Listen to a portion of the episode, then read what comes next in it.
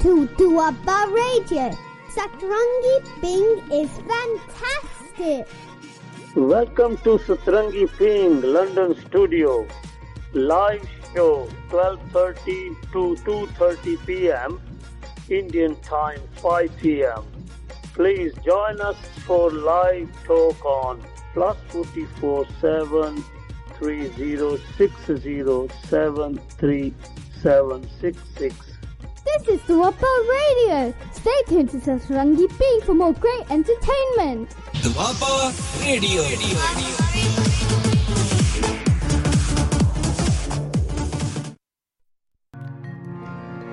मेरा मन लोचे गुर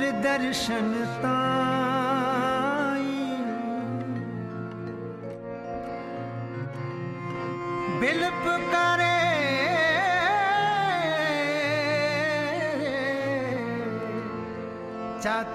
ਕੀ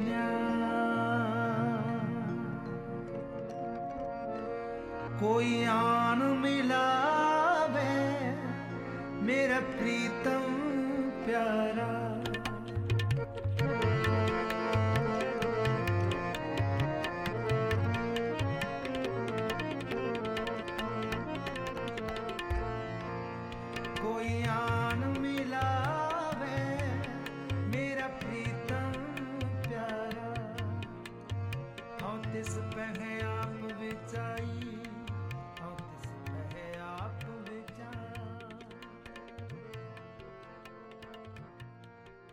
ਰੱਬ ਵਰਗੇ ਸਰੋਤਿਆਂ ਨੂੰ ਪਿਆਰ ਭਰੀ ਸਤਿ ਸ੍ਰੀ ਅਕਾਲ ਆਦਾਬ ਤੇ ਨਮਸਕਾਰ ਜੀ। ਆਸ ਕਰਦੇ ਹਾਂ ਕਿ ਬੀਤਿਆ ਸਮਾਂ ਬਹੁਤ ਹੀ ਪਿਆਰਾ, ਤੰਦਰੁਸਤੀਆਂ ਵਾਲਾ, ਮੌਜਾਂ ਵਾਲਾ, ਹੱਸਦੇ ਵਸਦੇ ਹੋਵੋਗੇ ਤੇ ਖੂਬ ਮਸਤੀਆਂ ਕੀਤੀਆਂ ਹੋਣਗੀਆਂ। ਤੇ ਆਉਣ ਵਾਲੇ ਸਮੇਂ ਲਈ ਵੀ ਅਰਦਾਸ ਕਰਦੇ ਹਾਂ ਕਿ ਤੁਸੀਂ ਜਿੱਥੇ ਕਿੱਥੇ ਵੀ ਹੋ, ਹਮੇਸ਼ਾ ਹੱਸਦੇ ਵਸਦੇ ਰਹੋ, ਤੰਦਰੁਸਤ ਰਹੋ। ਤੇ ਜ਼ਿੰਦਗੀ ਦਾ ਹਰ ਪਲ ਮਾਣਦੇ ਰਹੋ ਤੇ ਮੌਜਾਂ ਲੁੱਟੋ। ਤੇ ਦੱਸਦੇ ਜਾਈਏ ਕਿ ਅੱਜ ਦਿਨ ਮੰਗਲਵਾਰ ਤੇ 17 ਜਨਵਰੀ ਤੇ 2023 ਹੈ ਤੇ ਲੰਡਨ ਦੀਆਂ ਘੜੀਆਂ ਦੇ ਵਿੱਚ 11 ਵੱਜ ਕੇ ਤੇ 37 ਮਿੰਟ ਹੋ ਚੁੱਕੇ ਨੇ। ਤੇ ਤਾਪਮਾਨ ਕੁਝ ਲੰਡਨ ਦਾ ਇਸ ਤਰ੍ਹਾਂ ਦੱਸ ਰਿਹਾ ਹੈ ਕਿ minus zero minus 1 degree centigrade ਦੱਸ ਰਿਹਾ। ਸੋ ਇਸ ਦਾ ਮਤਲਬ ਕਿ ਠੰਡ ਹੈ, ਰਾਤ ਦਾ ਕੋਰਾ ਵੀ ਪਿਆ ਹੋਇਆ ਹੈ ਤੇ ਧੁੱਪ ਨਿਕਲੀ ਹੋਈ ਹੈ, ਪਰ ਠੰਡ ਮਹਿਸੂਸ ਹੋ ਰਹੀ ਹੈ। ਹੀਟਿੰਗ ਲੱਗੇ ਦੇ ਬਾਵਜੂਦ ਵੀ ਥੋੜੀ ਥੋੜੀ ਪੈਰਾਂ ਨੂੰ ਠੰਡ ਲੱਗ ਰਹੀ ਹੈ, ਹੱਥਾਂ ਪੈਰਾਂ ਨੂੰ ਤੇ ਝੁੰਝਣੀ ਜਿਹੀ ਵੀ ਛਿੜ ਰਹੀ ਹੈ। ਸੋ ਇਹ ਤਾਂ ਸੀਗਾ ਜੀ ਮੌਸਮ ਦਾ ਹਾਲ, ਤੁਹਾਡਾ ਹਾਲ ਤੇ ਲੰਡਨ ਦਾ ਹਾਲ। ਤੇ ਹਮੇਸ਼ਾ ਜਿੱਥੇ ਕਿੱਥੇ ਵੀ ਤੁਸੀਂ ਹੋ, ਕਿਉਂਕਿ ਸਰਦੀਆਂ ਦਾ ਮੌਸਮ ਆ ਚੁੱਕਾ ਹੈ, ਭਰ ਸਿਆਲ, ਜਿਹਨੂੰ ਕਹਿੰਦੇ ਭਰ ਸਿਆਲ ਬਈ।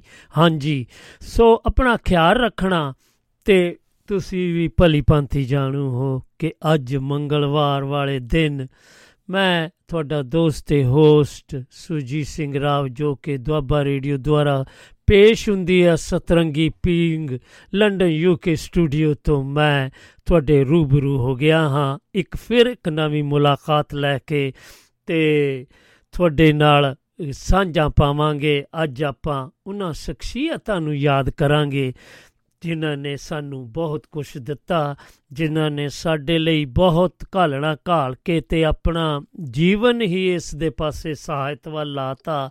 ਕਿਸੇ ਨੇ ਖੇਡਾਂ ਖੇਡੀਆਂ, ਕਿਸੇ ਨੇ ਮੱਲਾਂ ਮਾਰੀਆਂ ਤੇ ਕਿਸੇ ਨੇ ਰਾਜ ਕੀਤਾ, ਕਿਸੇ ਨੇ ਸਾਡੇ ਲਈ ਹੱਕਾਂ ਲਈ ਲੜੇ। ਜੋ ਵੀ ਆਪਾਂ ਉਹਨਾਂ ਨੂੰ ਯਾਦ ਕਰਦੇ ਹਾਂ, ਸੋ ਆਓ ਆਪਾਂ ਦੱਸਦੇ ਜਾਈਏ ਕਿ ਅੱਜ ਆਪਾਂ ਗਿਆਨੀ ਗੁਰਦਿੱਤ ਸਿੰਘ ਜੀ ਹੁਣਾਂ ਨੂੰ ਯਾਦ ਕਰਾਂਗੇ, ਜੋ ਕਿ ਮੇਰਾ ਪਿੰਡ ਦੇ ਰਚੇਤਾ ਗਿਆਨੀ ਗੁਰਦਿੱਤ ਸਿੰਘ ਜੀ ਹਨ, ਕਿਉਂਕਿ ਅੱਜ ਉਹਨਾਂ ਦੀ ਵਰਸੀ ਮਨਾ ਰਹੀ ਮਨਾਈ ਜਾ ਰਹੀ ਹੈ। ਸੋ ਅੱਜ ਆਪਾਂ ਉਹਨਾਂ ਨੂੰ ਸ਼ਰਧਾ ਦੇ ਫੁੱਲ ਭੇਟ, ਯਾਦ ਕਰਕੇ ਸ਼ਰਧਾ ਦੇ ਫੁੱਲ ਭੇਟ ਕਰਾਂਗੇ। ਸੋ ਤੇ ਨਾਲ ਹੀ ਆਪਾਂ ਮਹਾਰਾਜਾ ਯਾਦਵਿੰਦਰ ਸਿੰਘ ਜੀ ਹੁਣਾਂ ਨੂੰ ਯਾਦ ਕਰਾਂਗੇ, ਜਿਨ੍ਹਾਂ ਦਾ ਅੱਜ ਜਨਮ ਦਿਨ ਹੈ ਤੇ ਉਹਨਾਂ ਨੂੰ ਵੀ ਸ਼ਰਧਾ ਦੇ ਫੁੱਲ ਤੇ ਭੇਟ ਕਰਾਂਗੇ। ਤੇ ਨਾਲ ਦੀ ਨਾਲ ਹੀ ਆਪਾਂ ਬਹੁਤ ਹੀ ਪ੍ਰਸਿੱਧ ਮੁੱਕੇਬਾਜ਼, ਮੇਰਾ ਕਹਿਣ ਦਾ ਭਾਵ ਬਾਕਸਰ ਮੁਹੰਮਦ ਅਲੀ, ਉਹਨਾਂ ਨੂੰ ਵੀ ਆਪਾਂ ਯਾਦ ਕਰਾਂਗੇ, ਕਿਉਂਕਿ ਉਹਨਾਂ ਦਾ ਵੀ ਅੱਜ ਜਨਮ ਦਿਨ ਹੈ। ਸੋ ਆਪਾਂ ਉਹਨਾਂ ਨੂੰ ਵੀ ਸ਼ਰਧਾ ਦੇ ਫੁੱਲ ਭੇਟ ਕਰਾਂਗੇ ਤੇ ਇਹਨਾਂ ਤਿੰਨਾਂ ਹਸਤੀਆਂ ਨੂੰ ਆਪਾਂ ਯਾਦ ਕਰਾਂਗੇ। ਲਓ ਫਿਰ ਆਪਾਂ ਅਗਲੇ ਪੜਾਅ ਵੱਲ ਵਧੀਏ। ਜੇਕਰ ਤੁਸੀਂ ਵੀ ਇਹਨਾਂ ਦੇ ਬਾਰੇ ਕੁਝ ਜਾਣਕਾਰੀਆਂ ਦੇਣੀਆਂ ਚਾਹੁੰਦੇ ਹੋ, ਸਾਡੇ ਨਾਲ ਤੇ ਸਾਡੇ ਸੋਤਿਆਂ ਨਾਲ ਸਾਂਝਾ ਪਾਣੀਆਂ ਚਾਹੁੰਦੇ ਹੋ ਤਾਂ ਤੁਸੀਂ ਸਾਨੂੰ WhatsApp ਰਾਹੀਂ UK ਤੋਂ ਜਾਂ ਵਰਲਡ ਵਾਈਡ ਜਿੱਥੋਂ ਵੀ ਤੁਸੀਂ ਦਿਲ ਫੋਨ ਕਰਨਾ ਚਾਹੁੰਦੇ ਹੋ, ਸਾਨੂੰ WhatsApp ਦੇ ਉੱਤੇ ਕਰਿਆ ਕਰੋ ਜਿਸ ਦਾ ਫੋਨ ਨੰਬਰ ਹੈ +447306073 ਤੇ 766 ਉੱਪਰ ਆ ਕੇ ਸਾਡੇ ਨਾਲ ਤੇ ਸਾਡੇ ਸੋਤਿਆਂ ਨਾਲ ਸਾਂਝਾ ਪਾ ਸਕਦੇ ਹੋ। ਸੋ ਇਹ ਤਾਂ ਸੀਗਾ ਜੀ ਕੁਝ ਬੇਨਤੀਆਂ ਵੀ ਕਰਨੀਆਂ ਨੇ। ਕਿਉਂਕਿ ਸੁਣਿਆ ਕਰੋ ਤੇ ਜ਼ਿਆਦਾ ਤੋਂ ਜ਼ਿਆਦਾ ਇਸ ਨੂੰ ਸਾਡੇ ਇਸ ਦੁਆਬਾਰੇਡੀਓ.com ਨੂੰ ਜ਼ਿਆਦਾ ਤੋਂ ਜ਼ਿਆਦਾ ਸ਼ੇਅਰ ਕਰਿਆ ਕਰੋ ਆਪਣੇ ਰਿਸ਼ਤੇਦਾਰਾਂ ਨਾਲ, ਦੋਸਤਾਂ ਨਾਲ, ਮਿੱਤਰਾਂ ਨਾਲ, ਜਿੱਥੇ ਤੱਕ ਕਿ ਸਾਡੀ ਆਵਾਜ਼ ਪਹੁੰਚਦੀ ਹੈ, ਉਤੋਂ ਵੀ ਗਾਂ ਜਾਣੀ ਚਾਹੀਦੀ ਹੈ। ਤੇ ਤੁਹਾਨੂੰ ਵੀ ਇਸ ਆਣਾ ਚਾਹੀਦਾ ਹੈ ਤੇ ਗੱਲਬਾਤ ਕਰਨੀ ਚਾਹੀਦੀ ਹੈ। ਸੋ ਆਓ ਤੇ ਤੁਸੀਂ ਮੇਰਾ, ਨਾਲ ਮੇਰਾ ਸਹਿਯੋਗ ਦਿਓ। ਤੋਂ ਆਪਾਂ ਇਸ ਪੜਾਅ ਅਗਲੇ ਪੜਾਅ ਵੱਲ ਵਧੀਏ ਤੇ ਆਪਾਂ ਗੱਲਾਂ ਬਾਤਾਂ ਸ਼ੁਰੂ ਕਰੀਏ। ਸੋ ਆਓ ਸੱਜਣੋ, ਗਿਆਨੀ ਗੁਰਦਿੱਤ ਸਿੰਘ ਜੀ ਬਾਰੇ ਆਪਾਂ ਜਾਣਕਾਰੀ ਪ੍ਰਾਪਤ ਕਰਦੇ ਹਾਂ। ਉਹ ਕੁਝ ਹੀ ਕਹਿ ਰਹੇ ਨੇ, ਗਿਆਨੀ ਗੁਰਦਿੱਤ ਸਿੰਘ ਜੀ 24 ਫਰਵਰੀ 1923 ਨੂੰ ਜਨਮ ਹੋਇਆ ਉਹਨਾਂ ਦਾ ਤੇ ਉਹ ਇੱਕ ਬਹੁਤ ਹੀ ਉੱਗੇ ਪੰਜਾਬੀ ਪੱਤਰਕਾਰ, ਸੰਪਾਦਕ, ਵਾਰਤਕ ਲੇਖਕ ਸਨ। ਉਹਨਾਂ ਦੀ ਕਿਤਾਬ ਮੇਰਾ ਪਿੰਡ ਇੰਨੀ ਮਕਬੂਲ ਹੋਈ ਕਿ ਪਛਾਣ ਵਜੋਂ ਉਹਨਾਂ ਦੇ ਨਾਲ ਨਾਲ ਜੁੜ ਗਈ ਅਤੇ ਉਹਨਾਂ ਨੂੰ ਮੇਰਾ ਪਿੰਡ ਵਾਲਾ ਗਿਆਨੀ ਗੁਰਦਿੱਤ ਸਿੰਘ ਕਿਹਾ ਜਾਣ ਲੱਗ ਪਿਆ ਸੀ। ਸੋ ਗਿਆਨੀ ਜੀ ਆਪਣੇ ਸਮੇਂ ਦੀ ਉੱਗੀ ਧਾਰਮਿਕ ਅਤੇ ਸਿਆਸੀ ਸ਼ਖਸੀਅਤ ਹੋਣ ਦੇ ਨਾਲ ਨਾਲ ਪੰਜਾਬੀ ਦੇ ਉੱਗੇ ਸਾਹਿਤਕਾਰ ਅਤੇ ਪੱਤਰਕਾਰ ਵੀ ਸਨ।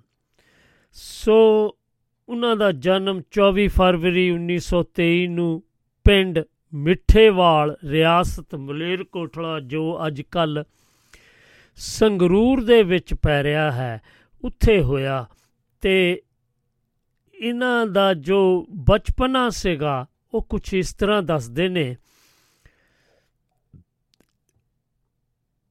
ਗਿਆਨੀ ਗੁਰਦਿੱਤ ਸਿੰਘ ਜੀ ਦਾ ਜਨਮ 24 ਫਰਵਰੀ 1923 ਨੂੰ ਪਿਤਾ ਹੀਰਾ ਸਿੰਘ ਜੀ ਅਤੇ ਮਾਤਾ ਨਿਹਾਲ ਕੌਰ ਪਿੰਡ ਮਿੱਠੇਵਾਲ, ਰਿਆਸਤ ਮਲੇਰਕੋਟਲਾ, ਜੋ ਕਿ ਅੱਜ ਕੱਲ ਜ਼ਿਲ੍ਹਾ ਸੰਗਰੂਰ ਵਿਖੇ, ਵਿੱਚ ਹੈ, ਉੱਥੇ ਹੋਇਆ। ਉਹਨਾਂ ਨੇ ਮੁੱਢਲੀ ਵਿਦਿਆ ਪਿੰਡ ਦੇ ਗੁਰਦੁਆਰੇ ਤੋਂ ਪ੍ਰਾਪਤ ਕੀਤੀ ਅਤੇ 1944 ਤੇ 1945 ਵਿੱਚ ਲਾਹੌਰ ਤੋਂ ਗਿਆਨੀ ਦੀ ਪ੍ਰੀਖਿਆ ਪਾਸ ਕੀਤੀ। ਇਹਨਾਂ ਨੇ ਸ਼੍ਰੀਮਤੀ ਇੰਦਰਜੀਤ ਕੌਰ ਸੰਧੂ ਨਾਲ ਵਿਆਹ ਕੀਤਾ, ਜੋ ਕਿ ਪੰਜਾਬ ਯੂਨੀਵਰਸਿਟੀ ਦੇ vice chancellor, service selection commission, Bharat ਸਰਕਾਰ ਦੇ ਚੇਅਰ ਚੇਅਰਪਰਸਨ ਰਹੇ ਹਨ। ਉਹਨਾਂ ਦਾ ਬੇਟਾ ਰੁਪਿੰਦਰ ਸਿੰਘ ਦਾ ਟ੍ਰਿਬਿਊਨ ਦਾ ਡਿਪਟੀ ਐਡੀਟਰ ਹੈ ਅਤੇ ਦੂਜਾ ਬੇਟਾ ਰਵਿੰਦਰ ਸਿੰਘ ਹੈ। ਉਹਨਾਂ ਆਪਣਾ ਪੰਜਾਬੀ ਪੱਤਰਕਾਰੀ ਦਾ ਸਫ਼ਰ 15 ਅਗਸਤ 1948 ਵਿੱਚ ਪ੍ਰਕਾਸ਼ ਅਖਬਾਰ ਸ਼ੁਰੂ ਕਰਕੇ ਕੀਤਾ ਅਤੇ ਜੀਵਨ ਦੇ ਅੰਤ ਤੱਕ ਪੱਤਰਕਾਰੀ ਨਾਲ ਜੁੜੇ ਰਹੇ। ਪ੍ਰਕਾਸ਼ ਤੋਂ ਇਲਾਵਾ ਉਹਨਾਂ ਆਪਣੇ ਜੀਵਨ ਕਾਲ ਦੌਰਾਨ ਦੋ ਹੋਰ ਪੱਤਰ, ਜੀਵਨ ਸਾਂਝਾ ਅਤੇ ਸਿੰਘ ਸਭਾ ਪੱਤਰਕਾਰ ਦੀ ਆਰੰਭ ਆਰੰਭ ਕਰਕੇ ਚਲਾਏ। ਸੋ ਉਹਨਾਂ ਦੀਆਂ ਰਚਨਾਵਾਂ ਕੁਝ ਇਉਂ ਦੱਸ ਰਹੇ ਨੇ, ਉਹਨਾਂ ਦੀ ਜੋ ਕਵਿਤਾ ਅਛੋ ਸਿਖਰਾਂ ਤੇ, ਸਿਖਰਾਂ 1950 ਵਿੱਚ ਲਿਖੀ, ਖੋਜ ਅਤੇ ਆਲੋਚਨਾ ਰਾਗਮਾਲਾ ਦੀ ਅਸਲੀਅਤ 1946 ਵਿੱਚ ਪੰਜਾਬੀ ਤੇ ਗੁਰਮੁਖੀ ਲਿਪੀ ਦਾ ਸੰਖੇਪ ਇਤਿਹਾਸ ਭੱਟ ਤੇ ਉਹਨਾਂ ਦੀ ਰਚਨਾ 1960 ਵਿੱਚ, ਜੋ ਕਿ ਇਹਨਾਂ ਨੇ ਵਾਰਤਕ ਕੀਤਾ ਮੇਰਾ ਪਿੰਡ, ਇਹ 1961 63 74 81 ਤੇ 95 ਵਿੱਚ ਇਹਨਾਂ ਨੇ ਉਹਨੂੰ ਕੰਪਲੀਟ ਕੀਤਾ। ਤਿਥ ਤਿਉਹਾਰ 1960 ਵਿੱਚ ਲਿਖਿਆ, ਮੇਰੇ ਪਿੰਡ ਦਾ ਜੀਵਨ 1967 ਵਿੱਚ। ਤੇ ਜੀਵਨੀਆਂ ਵੀ ਦੇ ਉੱਤੇ ਵੀ ਇਹਨਾਂ ਨੇ ਲਿਖਿਆ ਹੈ। ਸੋ ਉਹ ਕੁਝ ਇਸ ਤਰ੍ਹਾਂ ਦੱਸ ਰਹੇ ਆ ਕਿ ਜੋ ਇਹਨਾਂ ਨੇ ਜੀਵਨੀਆਂ ਬਾਰੇ ਲਿਖਿਆ ਹੈ ਉਹ ਭਾਈ ਲਾਲੋ ਦਰਸ਼ਨ ਜੀ ਬਾਰੇ ਲਿਖਿਆ 1987 ਵਿੱਚ।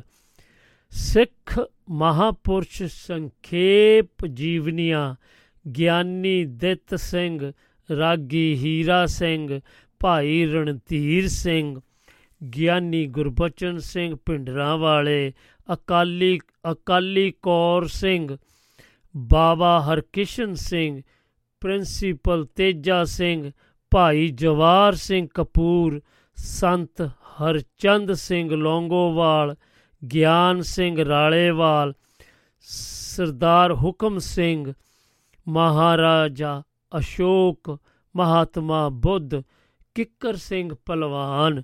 ਇਹਨਾਂ ਦੇ ਜੀਵਨੀਆਂ ਦੇ ਉੱਤੇ ਵੀ ਇਹਨਾਂ ਨੇ ਕਿਤਾਬਾਂ ਲਿਖੀਆਂ ਤੇ ਉਹਨਾਂ ਦੇ ਵੀ ਬਾਰੇ ਲਿਖਿਆ।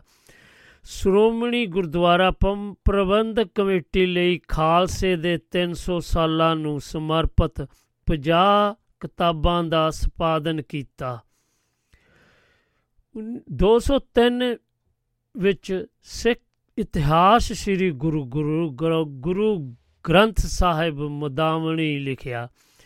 ਸੋ 2000 ਇਤਿਹਾਸ ਸ੍ਰੀ ਗੁਰੂ ਗ੍ਰੰਥ ਸਾਹਿਬ ਭਗਤ ਬਾਣੀ 1995 ਵਿੱਚ ਮੇਰਾ ਪਿੰਡ 1990 ਇਤਿਹਾਸ ਸ੍ਰੀ ਗੁਰੂ ਗ੍ਰੰਥ ਸਾਹਿਬ ਭਗਤ ਬਾਣੀ ਭਾਗ ਪਹਿਲਾ 1987 ਵਿੱਚ ਜੀ ਪੰਜਾਬੀ ਜੀਵਨ ਦੇ ਸੱਭਿਆਚਾਰ 1971 ਵਿੱਚ ਪੰਜਾਬ ਦੀਆਂ ਲੋਕ ਕਹਾਣੀਆਂ 1965 ਵਿੱਚ ਤਖਤ ਸ੍ਰੀ ਦਮਦਮਾ ਸਾਹਿਬ 1961 ਵਿੱਚ ਭੱਟ ਤੇ ਉਹਨਾਂ ਦੀ ਰਚਨਾ 1960 ਵਿੱਚ ਰੀਤਾਂ ਤੇ ਰਿਵਾਜ 1960 ਵਿੱਚ ਮੇਰੇ ਪਿੰਡ ਦੀ ਰੂਪ ਰੇਖਾ 1960 ਵਿੱਚ ਵਿਆਹ ਦੀਆਂ ਰਸਮਾਂ 1954 ਵਿੱਚ ਭਾਵਨਾ ਦੇ ਦੇਸ਼ 1950 ਵਿੱਚ ਅਮਰਨਾਮਾ, ਨਵਾਂ ਪੰਜਾਬ ਆਨੰਦਪੁਰ ਦੀ ਸਾਹਿਤ ਦੀ ਸਾਹਿਤ ਨੂੰ ਦੇਣ। ਸੱਭਿਆਚਾਰ ਤੇ ਇਤਿਹਾਸ, ਸਿੰਘ ਸਭਾ ਲਹਿਰ ਦੀ ਦੇਣ। ਪੰਜਾਬ ਦੇ ਤਖਤਾਂ ਦਾ ਇਤਿਹਾਸ, ਧਰਮ ਤੇ ਪੰਜਾਬੀ ਸੱਭਿਆਚਾਰ, ਧਰਮ ਤੇ ਫਲਸਫਾ, ਜੀਵਨ ਦਾ ਉਸਰੀ, ਉਸਰੀਆ। ਸ੍ਰੀ ਗੁਰੂ ਨਾਨਕ ਦੇਵ ਜੀ 1947 ਸਿੰਘ ਸਿੱਖ ਧਾਮ ਤੇ ਸਿੱਖ ਗੁਰਦੁਆਰੇ। ਇਤਿਹਾਸ ਸ੍ਰੀ ਗੁਰੂ ਗ੍ਰੰਥ ਸਾਹਿਬ ਭਗਤ ਬਾਣੀ 1990 ਜੋ ਇਹਨਾਂ ਨੂੰ ਸਨਮਾਨ ਮਿਲੇ, ਇਹਨਾਂ ਨੂੰ ਯੂਨੈਸਕੋ ਪੁਰਸਕਾਰ, ਜੋ ਪੁਸਤਕ ਇਹਨਾਂ ਨੇ ਮੇਰਾ ਪਿੰਡ ਲਿਖੀ ਸੀ, ਉਸ ਤੋਂ ਇਹਨਾਂ ਨੂੰ ਇਹ ਜੋ ਇਨਾਮ ਮਿਲਿਆ ਸੀਗਾ ਯੂਨੈਸਕੋ ਅਵਾਰਡ ਉਹ ਕੁਝ ਉਹਨਾਂ ਦੇ ਬਾਰੇ ਆਪਾਂ ਫਿਰ ਗੱਲ ਕਰਾਂਗੇ ਕਿ ਇਹ ਪੁਸਤਕ ਉਹਨਾਂ ਨੇ ਜਦੋਂ ਲਿਖੀ ਸੀ ਤੇ ਉਹਨਾਂ ਨੇ ਇਸ ਦੇ ਵਿੱਚ ਕੀ ਕੀ ਲਿਖਿਆ।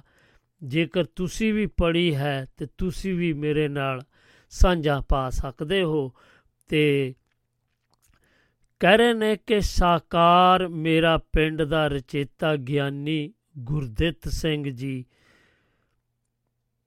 ਪੰਜਾਬ ਵਿਧਾਨ ਪਰਿਸ਼ਦ ਦੇ ਮੈਂਬਰ ਹੁੰਦਿਆਂ ਗਿਆਨੀ ਗੁਰਦਿੱਤ ਸਿੰਘ ਸਾਹਿਤ ਜਗਤ ਵਿੱਚ ਗਿਆਨੀ ਗੁਰਦਿੱਤ ਸਿੰਘ ਕਿਸੇ ਜਾਣ ਪਛਾਣ ਦੇ ਮੁਤਾਜ ਨਹੀਂ, ਉਹ ਬਹੁ ਪੱਖੀ ਸ਼ਖਸੀਅਤ ਦੇ ਮਾਲਕ ਸਨ। ਉਹ ਨਾਮਵਰ ਵਿਦਵਾਨ, ਸਫਲ ਵਾਰਤਾਕਾਰ, ਜੀਵਨੀਕਾਰ, ਗੁਰਮਤ ਗਿਆਤਾ ਗੁਰਬਾਣੀ ਵਿਆਖਿਆਕਾਰ ਸਿਰੜੀ ਖੋਜੀ ਚੋਟੀ ਦਾ ਵਕਤਾ ਕੀਰਤਨ ਦਾ ਰਸੀਆ ਸਫਲ ਸੰਪਾਦਕ ਤੇ ਪੱਤਰਕਾਰ ਸੀ। ਵਾਹ, ਕਿੰਨੀਆਂ ਖੂਬੀਆਂ ਇਹਨਾਂ ਦੇ ਵਿੱਚ ਸਨ। ਸੋ ਅੱਗੇ ਜਾ ਕੇ ਆਪਾਂ ਇਹਦੇ ਬਾਰੇ ਗੱਲਬਾਤ ਕਰਾਂਗੇ। ਉਹ ਪੰਜਾਬੀ ਮਾਂ ਬੋਲੀ ਦਾ ਲਾਡਲਾ ਸਪੂਤ ਤੇ ਪੇਂਡੂ ਜੀਵਨ ਦਾ ਅਡੋਲ ਪਹਿਰੇਦਾਰ ਸੀ। ਗਿਆਨੀ ਗੁਰਦਿੱਤ ਸਿੰਘ ਜੀ ਨੇ ਰੋਜ਼ਾਨਾ ਪ੍ਰਕਾਸ਼ ਸਨ 1947 ਤੋਂ ਲੈ ਕੇ 1961 ਤੱਕ ਪਹਿਲਾਂ ਪਟਿਆਲਾ ਤੇ ਫਿਰ ਚੰਡੀਗੜ੍ਹ ਤੋਂ ਕੱਢਿਆ। ਫਿਰ ਹਫਤਾਵਾਰੀ ਪ੍ਰਕਾਸ਼ 1972 ਤੋਂ ਲੈ ਕੇ 1978 ਤੱਕ ਛਪਦਾ ਰਿਹਾ। 1978 ਵਿੱਚ ਇਹ ਚੰਡੀਗੜ੍ਹ ਦੇ ਸੈਕਟਰ 18 ਤੋਂ ਪ੍ਰਕਾਸ਼ਿਤ ਹੁੰਦਾ ਸੀ। ਉਹਨਾਂ ਦਿਨਾਂ 'ਚ ਗਿਆਨੀ ਗੁਰਦਿੱਤ ਸਿੰਘ ਹੋਰਾਂ ਨਾਲ ਮੇਰੀ ਮੁਲਾਕਾਤ ਇੱਥੇ ਹੀ ਹੋਈ। ਮੈਂ ਕਾਲਜ ਆਫ ਆਰਟਸ ਚੰਡੀਗੜ੍ਹ ਦਾ ਵਿਦਿਆਰਥੀ ਸੀ। ਸਾਹਿਤ ਕਲਾ 'ਚ ਰੁਚੀ ਹੋਣ ਕਾਰਨ ਕਿਸੇ ਕਲਾ ਪ੍ਰਦਰਸ਼ਨੀ ਉੱਤੇ ਲਿਖੀ ਕਲਾ ਸਮੀਖਿਆ ਦੇਣ ਗਿਆ ਸੀ। ਸਰਦੀਆਂ ਦੇ ਦਿਨ ਸਨ ਤੇ ਗਿਆਨੀ ਜੀ ਬਾਹਰ ਬੈਠੇ ਧੁੱਪ ਸੇਕ ਰਹੇ ਸਨ। ਜਦੋਂ ਉਹਨਾਂ ਨੂੰ ਆਪਣੀ ਲਿਖਤ ਦਿੱਤੀ ਤਾਂ ਉਹਨਾਂ ਪੁੱਛਿਆ, ਤੁਸੀਂ ਕੀ ਕਰਦੇ ਹੋ?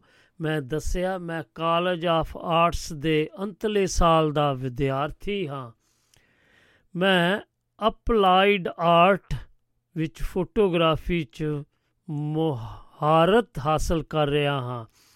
ਮੇਰਾ ਜਵਾਬ ਸੁਣ ਗਿਆਨੀ ਗੁਰਦਿੱਤ ਸਿੰਘ ਜੀ ਥੋੜਾ ਸੰਭਲ ਕੇ ਤੇ ਸੁਚੇਤ ਹੋ ਕੇ ਕਹਿਣ ਲੱਗੇ, ਜਦੋਂ ਤੁਸੀਂ ਕਦੇ ਮੇਰਾ ਪੋਰਟਰੇਟ ਬਣਾ ਕੇ ਦਿਓਗੇ ਤਾਂ ਵੇਖਾਂਗੇ। ਤੁਸੀਂ ਆਪਣੇ ਕੰਮ ਵਿੱਚ ਕਿੰਨੀ ਮੁਹਾਰਤ ਹਾਸਲ ਕੀਤੀ ਹੈ ਤੇ ਕਿੰਨੇ ਨਿਪੁੰਨ ਹੋ। ਕੁਝ ਹੀ ਦਿਨਾਂ ਬਾਅਦ ਸਮਾਂ ਕੱਢ ਗਿਆਨੀ ਗੁਰਦਿੱਤ ਸਿੰਘ ਜੀ ਪਾਸ ਉਹਨਾਂ ਦਾ ਪੋਸਟਰੇਟ ਉਤਾਰਨ ਚਲਾ ਗਿਆ। ਜਦੋਂ ਪੋਰਟਰੇਟ ਖਿੱਚਿਆ ਗਿਆ ਤਾਂ ਪਿੱਠ ਭੂਮੀ ਵਿੱਚ ਅਲੀਅਰ ਦੀ ਵਾੜ ਵਿਖਾਈ ਦੇ ਰਹੀ ਸੀ। ਤਿੰਨ ਚਾਰ ਦਿਨਾਂ ਬਾਅਦ ਇਹ ਤਿਆਰ ਹੋ ਗਿਆ ਤਾਂ ਉਹਨਾਂ ਨੂੰ ਭੇਟ ਕਰਨ ਦੀ ਖੁਸ਼ੀ ਲੈਣ ਲਈ ਪ੍ਰਕਾਸ਼ ਦੇ ਦਫ਼ਤਰ ਚਲਾ ਗਿਆ। ਬਲਰਾਜ ਸਾਨੀ ਨੇ ਬੰਬਈ ਜਾ ਕੇ ਮੇਰਾ ਪਿੰਡ ਪੜ੍ਹੀ ਤਾਂ ਉਹਨਾਂ ਨੇ ਗਿਆਨੀ ਗੁਰਦਿੱਤ ਸਿੰਘ ਜੀ ਨੂੰ ਲਿਖੇ ਇੱਕ ਪੱਤਰ ਵਿੱਚ ਕਿਹਾ, ਬਸ ਇਤਨਾ ਹੀ ਆਖ ਕੇ ਬਸ ਕਰਦਾ ਹਾਂ ਕਿ ਤੁਸੀਂ ਕਮਾਲ ਕੀਤਾ ਹੈ। ਇਹ ਕਿਤਾਬ ਪੰਜਾਬ ਦਾ ਯੁੱਗ ਬਦਲੇਗੀ। ਇਸ ਨੇ ਮੇਰੀ ਪਿਆਸ ਦੂਰ ਕਰ ਦਿੱਤੀ ਹੈ। ਮੈਨੂੰ ਮੇਰਾ ਪਿਆਰਾ ਵਤਨ ਪਿਆਰਾ ਲੱਗਣ ਲੱਗ ਪਿਆ ਹੈ। ਉਹ ਮੇਰੇ ਵੱਲੋਂ ਤਿਆਰ ਕੀਤਾ ਪੋਰਟ ਵੇ, ਰੇਟ ਵੇਖ ਕੇ ਗਦਗਦ ਹੋ ਗਏ। ਉਹਨਾਂ ਇਹ ਖੁਸ਼ੀ ਸਾਂਝੀ ਕਰਦਿਆਂ ਕਿਹਾ, ਮੈਂ ਸ਼ਬਦਾਂ ਦਾ ਕਲਾਕਾਰ ਹਾਂ। ਮੈਂ ਆਪਣੀ ਸ਼ਬਦੀ ਕਲਾ ਰਾਹੀਂ ਮੇਰਾ ਪਿੰਡ ਸਿਰਜਿਆ ਹੈ।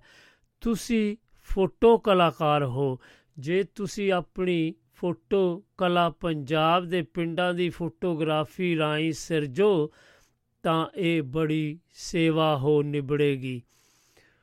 ਉਹਨਾਂ ਅੱਜ ਤੋਂ 51 ਸਾਲ ਪਹਿਲਾਂ 1968 ਵਿੱਚ ਪੁਸਤਕ ਮੇਰਾ ਪਿੰਡ ਆਪਣੇ ਆਟੋਗ੍ਰਾਫ ਨਾਲ ਮੈਨੂੰ ਪ੍ਰੇਮ ਸਾਹਿਤ ਭੇਟ ਭੇਟ ਕੀਤੀ। ਉਹਨਾਂ ਵੱਲੋਂ ਦਿੱਤਾ ਇਹ ਮੁਹੱਬਤੀ ਤੋਹਫਾ ਮੇਰੇ ਲਈ ਅਲਾਦੀਨ ਦਾ ਚਿਰਾਗ ਬਣ ਗਿਆ। ਇਹ ਸ਼ਾਕਾਰ ਮੇਰਾ ਪਿੰਡ ਦੇ ਰਚੇਤਾ ਨਾਲ ਮੇਰੀ ਪਹਿਲੀ ਮੁਲਾਕਾਤ ਸੀ। ਮੇਰਾ ਪਿੰਡ ਪਿੰਡੂ ਜੀਵਨ ਬਾਰੇ ਅਜਿਹੀ ਕਿਤਾਬ ਹੈ, ਜਿਸ ਵਿੱਚ ਲੇਖਕ ਨੇ ਆਪਣੇ ਪਿੰਡ ਦਾ ਮੂੰਹ ਮੱਥਾ, ਨੈਣ ਨਕਸ਼, ਵੱਡੇ ਵਡੇਰੇ ਆਂਡ ਗਵਾਂਡ ਕੰਮ ਧੰਦੇ, ਸੰਤਾਂ ਸਾਧਾਂ ਦੀਆਂ ਬਾਤਾਂ, ਹਾੜਾਂ ਦੇ ਦੁਪਹਿਰੇ, ਸਿਆਲਾਂ ਦੀਆਂ ਧੂਣੀਆਂ ਪਿੰਡ ਦੇ ਗਾਲੜੀ ਤਿੱਤ ਤਿਹਾਰ ਤੀਆਂ। ਵੰਗਾਂ ਤੇ ਮਹਿੰਦੀ, ਤੀਆਂ ਦਾ ਗਿੱਧਾ ਤੇ ਤਰਿੰਜਣਾ ਨੂੰ ਬੜੇ ਕਾਲਾਮਾਈ ਤੇ ਖੂਬਸੂਰਤ ਢੰਗ ਨਾਲ ਪੇਸ਼ ਕੀਤਾ ਹੈ। ਪੁਸਤਕ ਦੇ ਦੂਜੇ ਭਾਗ ਵਿੱਚ ਜਨਮ ਸਮੇਂ ਦੀਆਂ ਰੀਤਾਂ, ਮੁੰਡੇ ਦੀ ਛੱਟੀ, ਵਿਆਹ ਸ਼ਾਦੀ ਦੀ ਤਿਆਰੀ, ਵਿਆਹ ਢੋਲਕ ਗੀਤ ਦਿਓਰ ਭਾਬੀ ਲਾਵਾਂ ਤੇ ਫੇਰੇ, ਕੁੜੀ ਦੀ ਵਿਦਾਈ, ਨਾਨਕੀ ਸ਼ੱਕ ਦਾ ਗਿੱਧਾ, ਮਰਨ ਸਮੇਂ ਦੀਆਂ ਰਸਮਾਂ ਤੇ ਸ- ਸਿਆਪਾ ਨੂੰ ਬੜੇ ਰੌਚਕ ਤੇ ਵਿਅੰਗਮਈ ਢੰਗ ਨਾਲ ਪੇਸ਼ ਕੀਤਾ ਹੈ। ਗਿਆਨੀ ਗੁਰਦਿੱਤ ਸਿੰਘ ਸ਼ਬਦਾਂ ਦੇ ਜਾਦੂਗਰ ਸਨ। ਇਸ ਪੁਸਤਕ ਨੂੰ ਅੰਦਰੋਂ ਚਿੱਤਰਕਲਾ ਨਾਲ ਨਾਮਵਰ ਈਸ਼ਵਰ ਚਿੱਤਰਕਾਰ ਨੇ ਬਹੁਤ ਹੀ ਸਿੱਧਤ ਨਾਲ ਪੇਨ ਸਕੈਚ ਦਾ ਰੂਪ ਦਿੱਤਾ ਹੈ। ਗਿਆਨੀ ਗੁਰਤੇਜ ਸਿੰਘ ਨੇ ਇਹ ਆਪਣੇ ਪਿੰਡ ਦੀ ਗਾਥਾ ਪੇਸ਼ ਕੀਤੀ ਹੈ। ਪਰ ਇਹ ਸਾਡਾ ਰੰਗਲੇ ਪੰਜਾਬ ਦੀ ਇਬਾਰ, ਇਬਾਰਤ ਹੈ। ਇਹ ਸਾਡੇ ਅਮੀਰੀ ਵਿਰਸੇ ਤੇ ਵਿਰਾਸਤ ਦੀ ਮੂੰਹ ਬੋਲਦੀ ਤਸਵੀਰ ਹੈ। ਇਹ ਸ਼ਾਹਕਾਰ ਨੇ ਉਹਨਾਂ ਨੂੰ ਅਮਰ ਕਰ ਦਿੱਤਾ। ਬਲਰਾਜ ਸਾਨੀ 1970 ਦੇ ਨੇੜੇ ਪਿੰਡ ਢੁੱਡੀਕੇ ਜਸਵੰਤ ਸਿੰਘ ਕਵਲ ਕੋਲ ਆਏ ਤਾਂ ਕਹਿਣ ਲੱਗੇ, ਮੇਰਾ ਚਿੱਤ ਕਰਦਾ ਹੈ ਕਿ ਮੈਂ ਆਪਣੀ ਮਾਂ ਬੋਲੀ ਵਿੱਚ ਲਿਖਿਆ ਕੁਝ ਪੜ੍ਹਾਂ। ਉਹਨਾਂ ਜਸਵੰਤ ਸਿੰਘ ਕੰਵਲ ਨੂੰ ਕੋਈ ਕਿਤਾਬ ਪੜ੍ਹਨ ਲਈ ਦੇਣ ਹਿੱਤ ਕਿਹਾ। ਉੱਥੇ ਕਹਾਣੀਕਾਰ ਕੁਲਵੰਤ ਸਿੰਘ ਵਿਰਕ ਵੀ ਮੌਜੂਦ ਸੀ। ਉਹਨਾਂ ਆਪਸ ਵਿੱਚ ਸਲਾਹ ਕੀਤੀ ਤੇ ਡੂੰਘੇ ਵਿਚਾਰ ਮਗਰੋਂ ਫੈਸਲਾ ਕੀਤਾ ਕਿ ਬਲਰਾਜ ਸਾਨੀ ਨੂੰ ਗਿਆਨੀ ਗੁਰਦਿੱਤ ਸਿੰਘ ਦੀ ਮੇਰਾ ਪਿੰਡ ਹੀ ਦਿੱਤੀ ਜਾਵੇ। ਇਸ ਤੋਂ ਉੱਤੇ ਅਜੇ ਕੋਈ ਕਿਤਾਬ ਨਹੀਂ ਬਣੀ। ਸੋ ਉਹਨਾਂ ਨੇ ਬਲਰਾਜ ਸਾਨੀ ਨੂੰ ਇਹ ਪੁਸਤਕ ਭੇਟ ਕੀਤੀ। ਬਲਰਾਜ ਸਾਨੀ ਨੇ ਬੰਬਈ ਜਾ ਕੇ ਮੇਰਾ ਪਿੰਡ ਪੜ੍ਹੀ ਤਾਂ ਉਹਨਾਂ ਨੇ ਗਿਆਨੀ ਗੁਰਦਿੱਤ ਸਿੰਘ ਨੂੰ, ਜੀ ਨੂੰ ਲਿਖੇ ਇੱਕ ਪੱਤਰ ਵਿੱਚ ਕਿਹਾ, ਬਸ ਇਤਨਾ ਹੀ ਆਖ ਕੇ ਬਸ ਕਰਦਾ ਹਾਂ ਕਿ ਤੁਸੀਂ ਕਮਾਲ ਕੀਤਾ ਹੈ। ਇਹ ਕਿਤਾਬ ਪੰਜਾਬ ਦਾ ਯੁੱਗ ਬਦਲੇਗੀ। ਇਸ ਨੇ ਮੇਰੀ ਪਿਆਸ ਦੂਰ ਕਰ ਦਿੱਤੀ ਹੈ। ਮੈਨੂੰ ਮੇਰਾ ਪਿੰ- ਪਿਆਰਾ ਵਤਨ ਪਿਆਰਾ ਲੱਗਣ ਲੱਗ ਪਿਆ ਹੈ।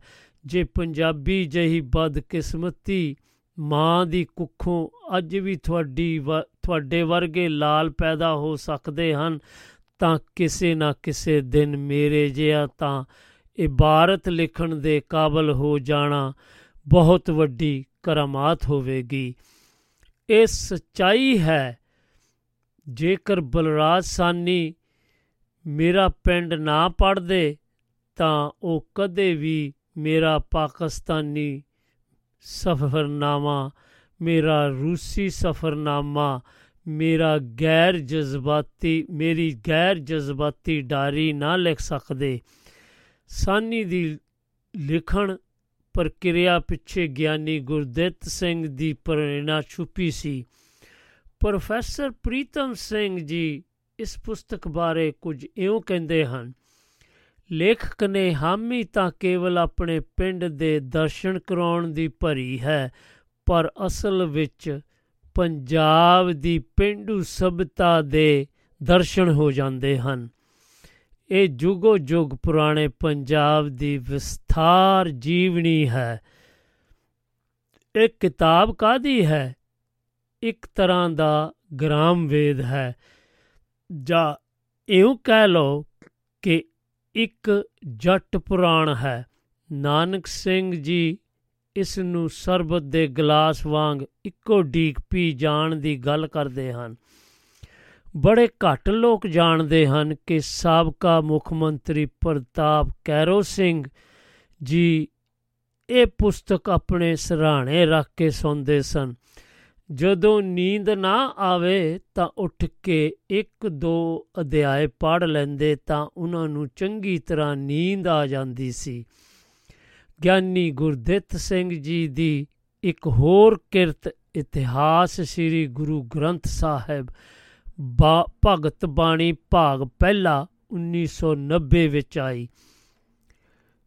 ਇਸ ਪੁਸਤਕ ਵਿੱਚ ਬਾਣੀਕਾਰ ਭਗਤਾਂ ਦੇ ਜੀਵਨ ਅਤੇ ਰਚਨਾ ਬਾਰੇ ਦਰਜ ਸਮੱਗਰੀ ਕਿਸੇ ਹੋਰ ਪੰਜਾਬੀ ਪੁਸਤਕ ਵਿੱਚ ਨਹੀਂ ਮਿਲਦੀ। ਉਸ ਨੇ ਉਹਨਾਂ ਨੇ ਇਸ ਪੁਸਤਕ ਦੇ 40 ਇਸ ਪੁਸਤਕ ਤੇ 40 ਸਾਲ ਮਿਹਨਤ ਕੀਤੀ ਅਤੇ ਸਾਰੇ ਭਾਰਤ ਵਿੱਚ ਫਿਰ ਕੇ ਭਗਤਾਂ ਨਾਲ ਸੰਬੰਧਿਤ ਅਸਥਾਨਾਂ ਦੀ ਜ਼ਿਆਰਤ ਕੀਤੀ। ਉਹਨਾਂ ਦੀ ਇੱਕ ਹੋਰ ਪੁਸਤਕ ਮਦਾਵਣੀ 2003 ਵਿੱਚ ਪ੍ਰਕਾਸ਼ਿਤ ਹੋਈ। ਇਹ ਗੁਰੂ ਗ੍ਰੰਥ ਸਾਹਿਬ ਵਿੱਚ ਰਾਗਮਾਲਾ ਦੇ ਵਿਸ਼ੇ ਨਾਲ ਸੰਬੰਧਿਤ ਹੈ। ਸਿੱਖ ਪੰਥ ਵਿੱਚ ਰਾਗਮਾਲਾ ਵਿਸ਼ੇਸ਼ ਤੇ ਗੰਭੀਰ ਵਿਸ਼ਾ ਹੈ। ਉਹਨਾਂ ਨੇ ਦੇਸ਼ ਵਿਦੇਸ਼ ਵਿੱਚ ਸੈਂਕੜੇ ਹੱਥ ਲਿਖਤਾਂ ਬੀੜਾ ਦੇ ਦਰਸ਼ਨ ਕੀਤੇ। ਤਕਰੀਬਨ 550 ਬੀਣਾ ਦਾ ਡੂੰਘਾ ਧਿਆਨ ਕੀਤਾ, ਇਹ ਉਹਨਾਂ ਦੀ ਪਿਛਲੇ 60 ਸਾਲ ਦੀ ਡੂੰਗੀ ਖੋਜ ਦਾ ਸਿੱਟਾ ਸੀ। ਗਿਆਨੀ ਗੁਰਦਿੱਤ ਸਿੰਘ ਸਫ, ਸਫਲ ਜੀਵਨੀਕਾਰ ਸਨ, ਜਿਨ੍ਹਾਂ ਦੇ, ਜਿਨ੍ਹਾਂ ਨੇ ਭਾਈ ਦਿੱਤ ਸਿੰਘ, ਰਾਗੀ ਹੀਰਾ ਸਿੰਘ, ਭਾਈ ਰਣਧੀਰ ਸਿੰਘ, ਗਿਆਨੀ ਗੁਰਬਚਨ ਸਿੰਘ ਪਿੰਡਰਾਂ ਵਾਲੇ ਅਕਾਲੀ ਕੌਰ ਸਿੰਘ, ਬਾਵਾ ਹਰਕ੍ਰਿਸ਼ਨ ਸਿੰਘ ਪ੍ਰਿੰਸੀਪਲ ਤੇਜਾ ਸਿੰਘ, ਸੰਤ ਹਰਚੰਦ ਸਿੰਘ ਲੌਂਗੋਵਾਲ, ਗਿਆਨੀ ਗਿਆਨ ਸਿੰਘ ਰਾੜੇਵਾਲਾ, ਸਰਦਾਰ ਹੁਕਮ ਸਿੰਘ ਕਿੱਕਰ ਸਿੰਘ ਪਹਿਲਵਾਨ ਦੀ ਜੀਵਨੀ ਨੂੰ ਪ੍ਰਭਾਵਸ਼ਾਲੀ ਢੰਗ ਨਾਲ ਪੇਸ਼ ਕੀਤਾ ਹੈ। ਉਹਨਾਂ ਨੇ 1973 ਵਿੱਚ ਸਿੰਘ ਸਭਾ ਲਹਿਰ ਨੂੰ ਸੁਰਜੀਤ ਕਰਨ ਲਈ ਸ਼੍ਰੋਮਣੀ ਕਮੇਟੀ ਵੱਲੋਂ ਸਿੰਘ ਸਭਾ ਸ਼ਤਾਬਦੀ ਕਮੇਟੀ ਦਾ ਕੰਮ ਆਪਣੇ ਜ਼ਿੰਮੇ ਲੈ ਕੇ ਅੰਮ੍ਰਿਤਸਰ ਨਿਵਾਸ ਕਰ ਲਿਆ ਸੀ। ਪਹਿਲਾਂ ਭਾਰਤ ਭਰ ਵਿੱਚ ਪ੍ਰਚਾਰ ਵਹੀਰ ਚਲਾਈ 1973 ਵਿੱਚ ਜਨਰਲ ਸਕੱਤਰ ਅਤੇ 1983 ਤੋਂ 1992 ਤੱਕ ਕੇਂਦਰੀ ਸਿੰਘ ਸਭਾ ਦੀ ਪ੍ਰਧਾਨ ਵਜੋਂ ਸੇਵਾ ਕੀਤੀ। ਭਾਰਤ ਦੇ ਵੱਡੇ ਸ਼ਹਿਰਾਂ ਅਤੇ ਮੁੱਖ ਗੁਰਧਾਮਾਂ ਦੇ ਦਰ ਦੇ ਦਰਜਨਾ ਸਮਾਗਮ ਅਤੇ ਵਿਚਾਰ ਸੰਮੇਲਨ ਕੀਤੇ ਸੀ। ਨੌਜਵਾਨਾਂ ਨੂੰ ਗੁਰੂ ਗ੍ਰੰਥ ਸਾਹਿਬ ਤੇ ਗੁਰੂ ਪੰਥ ਨਾਲ ਜੋੜਿਆ ਸਿੰਘ ਸਭਾ ਪੱਤਰਕਾ ਦੇ ਬੜੇ ਮਹੱਤਵਪੂਰਨ ਵਿਸ਼ੇਸ਼ ਅੰਗ ਕੱਢੇ। ਪੰਜਾਬੀ ਯੂਨੀਵਰਸਿਟੀ ਦੀ ਸਥਾਪਨਾ ਪਿੱਛੇ ਕਾਰਜਸ਼ੀਲ ਮੋਢੀ ਸ਼ਖਸੀਅਤਾਂ ਵਿੱਚੋਂ ਗਿਆਨੀ ਗੁਰਦਿੱਤ ਸਿੰਘ ਜੀ ਵੀ ਇੱਕ ਸਨ। ਪੰਜਾਬ ਦੇ ਨਾਮਵਰ ਵਿਦਵਾਨ ਤੇ ਚਿੰਤਕ ਸਰਦਾਰ ਕਪੂਰ ਸਿੰਘ ਗਿਆਨੀ ਗੁਰਦਿੱਤ ਸਿੰਘ ਜੀ ਦੀ ਖੋਜ ਬਿਰਦੀ ਦੇ ਕਾਇਲ ਸਨ। ਉਹਨਾਂ ਦੇ ਜੀਵਨ ਤੇ ਸ਼ਖਸੀਅਤ ਦੇ ਕੁਝ ਜਿਹੇ ਭੇਦ ਵੀ ਹਨ ਜੋ ਘੱਟ ਹੀ ਜਗ ਜ਼ਾਹਰ ਹੋਏ ਹਨ।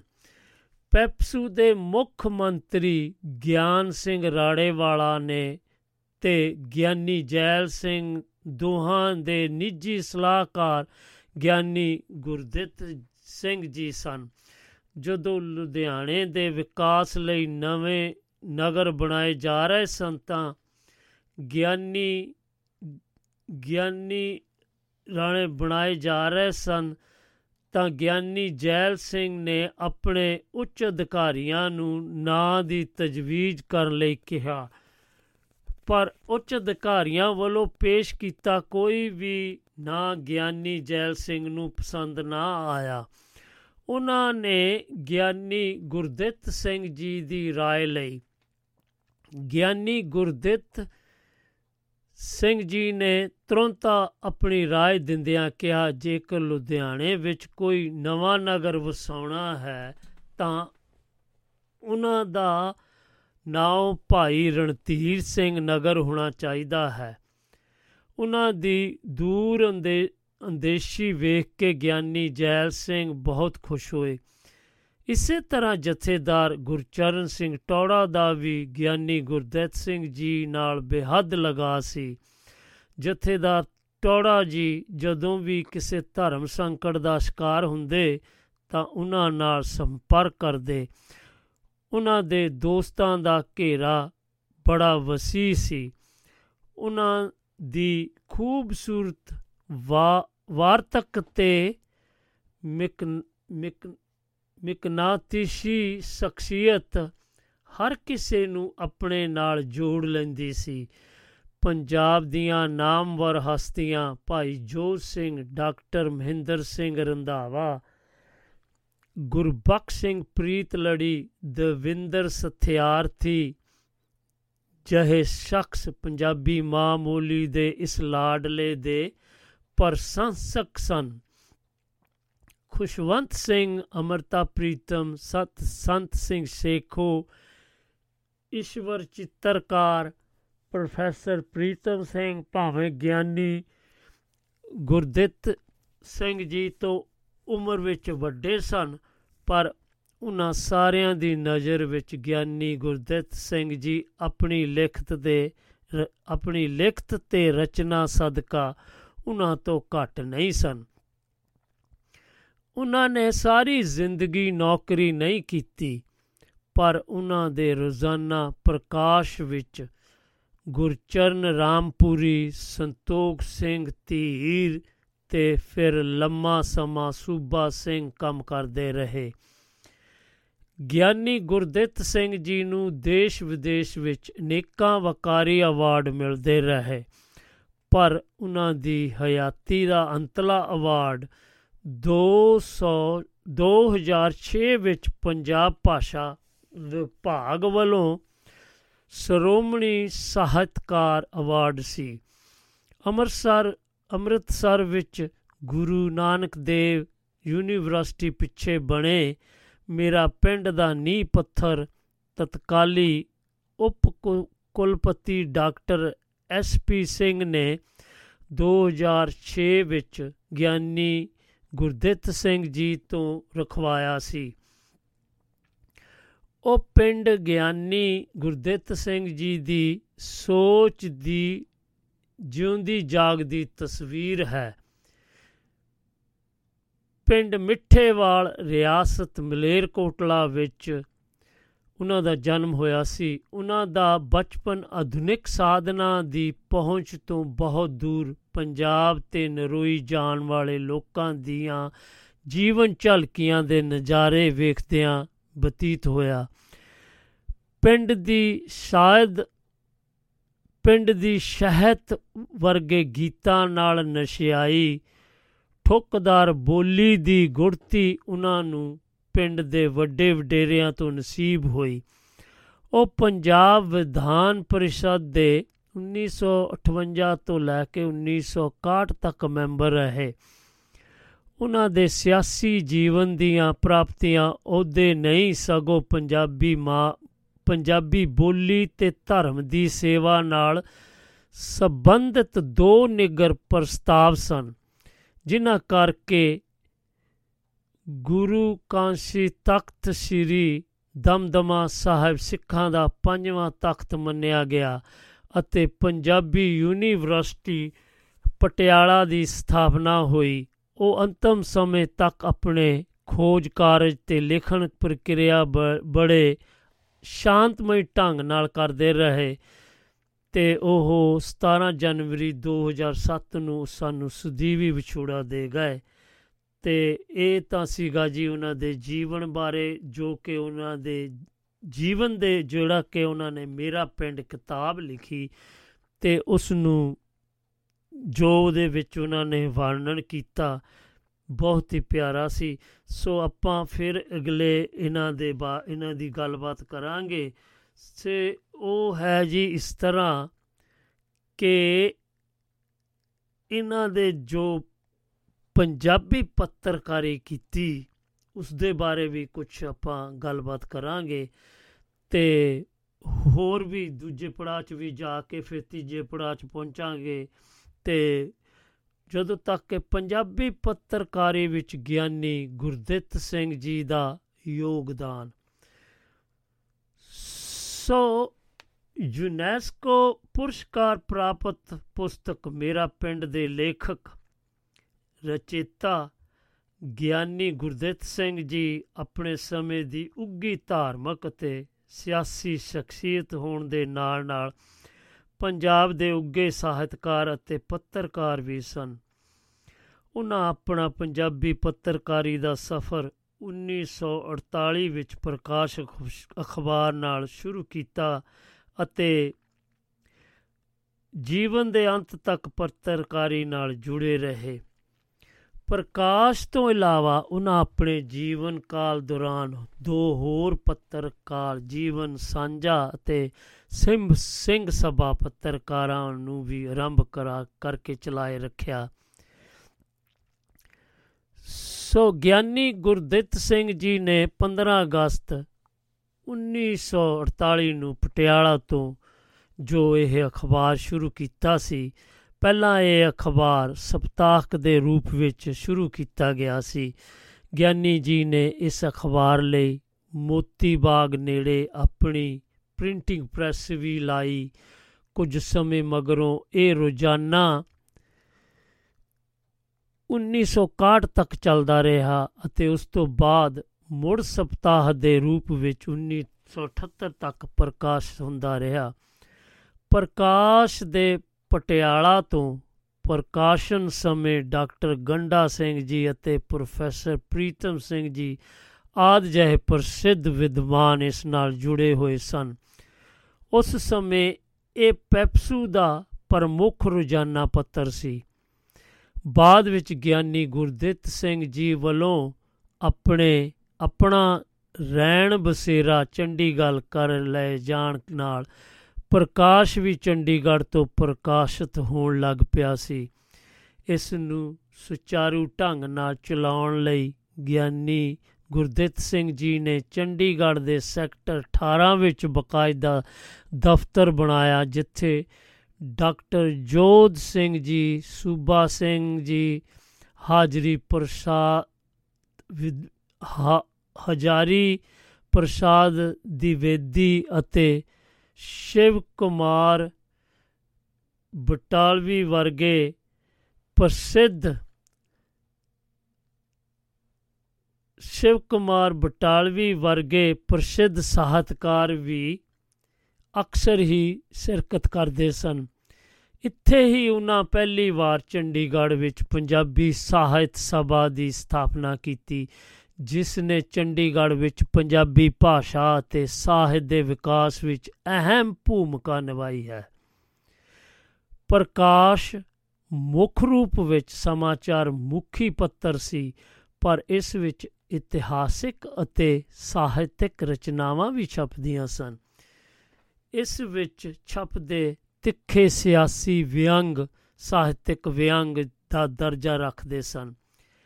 ਇੱਟ ਇੱਟ ਖੜਕਾ, ਇੱਟ ਖੜਕ ਖੜਕਾ, ਝਰੀਟਾਂ, ਰਾਜਨੀਤਕ ਕੁੰਡਲੀਏ, ਨਕਲੀ ਸੌ ਸਾਖੀ ਅਤੇ ਨਿਹੰਗ ਸਲੋਤਰ ਸਿੰਘ ਦੀ ਛਾਉਣੀ ਤੋਂ ਬਹੁਤ ਹਰਮਨ ਪਿਆਰੇ ਸਨ।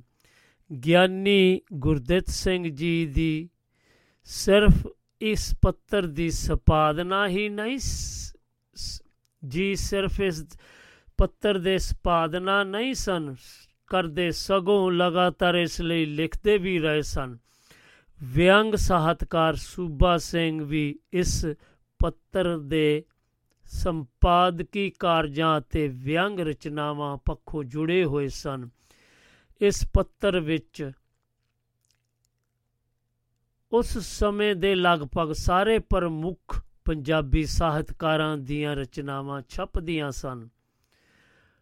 ਪ੍ਰਕਾਸ਼ ਭਾਵੇਂ ਮੂਲ ਰੂਪ ਵਿੱਚ ਸਿਆਸੀ ਸਮਾਚਾਰ ਮੁਖੀ ਪੱਤਰ ਸੀ, ਪਰ ਇਸ ਵਿੱਚ ਪ੍ਰਕਾਸ਼ਿਤ ਵੰਨ ਸਵੰਨੀ ਸਮੱਗਰੀ ਕਰਕੇ ਇਸ ਦਾ ਸਾਹਿਤਕ ਮੁੱਲ ਵੀ ਘੱਟ ਨਹੀਂ ਸੀ। ਪ੍ਰਕਾਸ਼ ਤੋਂ ਬਾਅਦ ਅਪ੍ਰੈਲ, ਮਈ 1949 ਵਿੱਚ ਗਿਆਨੀ ਗੁਰਦਿੱਤ ਸਿੰਘ ਜੀ ਨੇ ਇੱਕ ਮਾਸਕ ਪੱਤਰ ਜੀਵਨ ਸੰਦੇਸ਼ ਜਾਰੀ ਕੀਤਾ। ਇਸ ਦਾ ਸਬਬ ਸ਼ਾਇਦ ਪੈਪਸੂ ਸਰਕਾਰ ਵੱਲੋਂ ਗਿਆਨੀ ਜੀ ਨੂੰ 1948 ਵਿੱਚ ਧਰਮ ਅਰਥ ਬੋਰਡ ਦਾ ਸਕੱਤਰ ਲਗਾਉਣ ਬ- ਲਗਾਉਣਾ ਬਣਿਆ। ਇਸ ਅਹੁਦੇ ਨੇ ਉਹਨਾਂ ਨੂੰ ਲੋਕਾਂ ਵਾਸਤੇ ਜੀਵਨ ਜਿਉਣ ਦਾ ਸੰਦੇਸ਼ ਦੇਣ ਲਈ ਪ੍ਰੇਰਿਤ ਕੀਤਾ, ਜਿਸ ਦੇ ਫਲਸਰੂਪ ਜੀਵਨ ਸੰਦੇਸ਼ ਹੋਂਦ ਵਿੱਚ ਆਇਆ। ਗਿਆਨੀ ਗੁਰਦਿੱਤ ਸਿੰਘ ਜੀ ਨੇ ਇਸ ਪੱਤਰ ਦੇ ਪ੍ਰਵੇਸ਼ ਅੰਕ ਵਿੱਚ ਇਸ ਦਾ ਮੰਤਵ ਇਸ ਤਰ੍ਹਾਂ ਬਿਆਨ ਕੀਤਾ ਸੀ, ਜੀਵਨ ਸੰਦੇਸ਼ ਦਾ ਮਨੋਰਥ ਜੀਵਨ ਦੇ ਹਰ ਪਹਿਲੂ ਉੱਪਰ ਪ੍ਰਕਾਸ਼ ਛਿੜਕ ਕੇ ਨਿੱਕੀਆਂ ਨਿੱਕੀਆਂ ਚੀਜ਼ਾਂ ਨੂੰ ਚਾਨਣ ਵਿੱਚ ਲਿਆਉਣ ਲਈ ਇੱਕ ਹੰਬਲਾ ਸੀ। ਇਸ ਪੱਤਰ ਦੀਆਂ ਕਵਿਤਾਵਾਂ, ਨਿਬੰਧ ਜੀਵਨੀ ਕਹਾਣੀ, ਇਕਾਂਗੀ ਅਤੇ ਪੁਸਤਕ ਰਿਵਿਊ ਆਦ ਸਾਹਿਤ ਰੂਪ ਪ੍ਰਕਾਸ਼ਿਤ ਹੁੰਦੇ ਸਨ। ਪ੍ਰਿੰਸੀਪਲ ਤੇਜਾ ਸਿੰਘ ਗੁਰਾਂ ਦਿੱਤਾ ਖੰਨਾ, ਬਲਵੰਤ ਗਾਰਗੀ, ਹਰਿੰਦਰ ਸਿੰਘ ਰੂਪ, professor Surinder Singh, doctor Sher Singh, doctor Faqir Singh, Muhammad Faqir Amrita Pritam, Pyara Singh Padam, Inderjit Chakravarti Prabhjot Kaur, doctor Ganda Singh, Shamsher Singh, Ashok, professor Inderjit Kaur, Sitaram Kohli, doctor Banarsi Das Jain, Pandit Kartar Singh Dakha, Dhaniram Chatrik ਅਤੇ principal Gurcharan Singh ਤਾਲਬ ਆਦ ਸਾਹਿਤਕਾਰਾਂ ਦੀਆਂ ਰਚਨਾਵਾਂ ਇਸ ਵਿੱਚ ਪ੍ਰਕਾਸ਼ਿਤ ਹੁੰਦੀਆਂ ਸਨ। ਇਸ ਪੱਤਰ ਨੇ ਕਈ ਵਿਸ਼ੇਸ਼ ਅੰਗ ਵੀ ਪ੍ਰਕਾਸ਼ਿਤ ਕੀਤੇ, ਜਿਵੇਂ ਇਤਿਹਾਸ ਅੰਕ, ਮਈ 1951 ਵਿੱਚ ਅਤੇ ਪੰਜਾਬੀ ਅੰਕ, ਅਗਸਤ ਸਤੰਬਰ 1949 ਵਿੱਚ। ਪ੍ਰਕਾਸ਼ ਅਤੇ ਜੀਵਨ ਸੰਦੇਸ਼ ਤੋਂ ਇਲਾਵਾ ਗਿਆਨੀ ਗੁਰਦਿੱਤ ਸਿੰਘ ਜੀ ਨੂੰ ਇੱਕ ਨਿਰੋਲ ਧਾਰਮਿਕ ਪੱਤਰ, ਸਿੰਘ ਸਭਾ ਪੱਤਰਕਾ ਦਾ ਸੰਪਾਦਨ ਕਰਨ ਦਾ ਵੀ ਮਾਣ ਪ੍ਰਾਪਤ ਹੋਇਆ ਹੈ।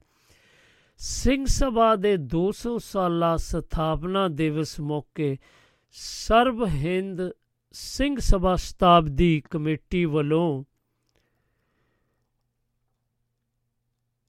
ਇਹ ਪੱਤਰ ਕੱਢਣ ਦੀ ਤਜਵੀਜ਼ ਪ੍ਰਵਾਨ ਹੋਈ ਅਤੇ ਨਵੰਬਰ 1973 ਵਿੱਚ ਇਹ ਪੱਤਰ ਸ੍ਰੀ ਅੰਮ੍ਰਿਤਸਰ ਤੋਂ ਸ਼ੁਰੂ ਹੋਇਆ।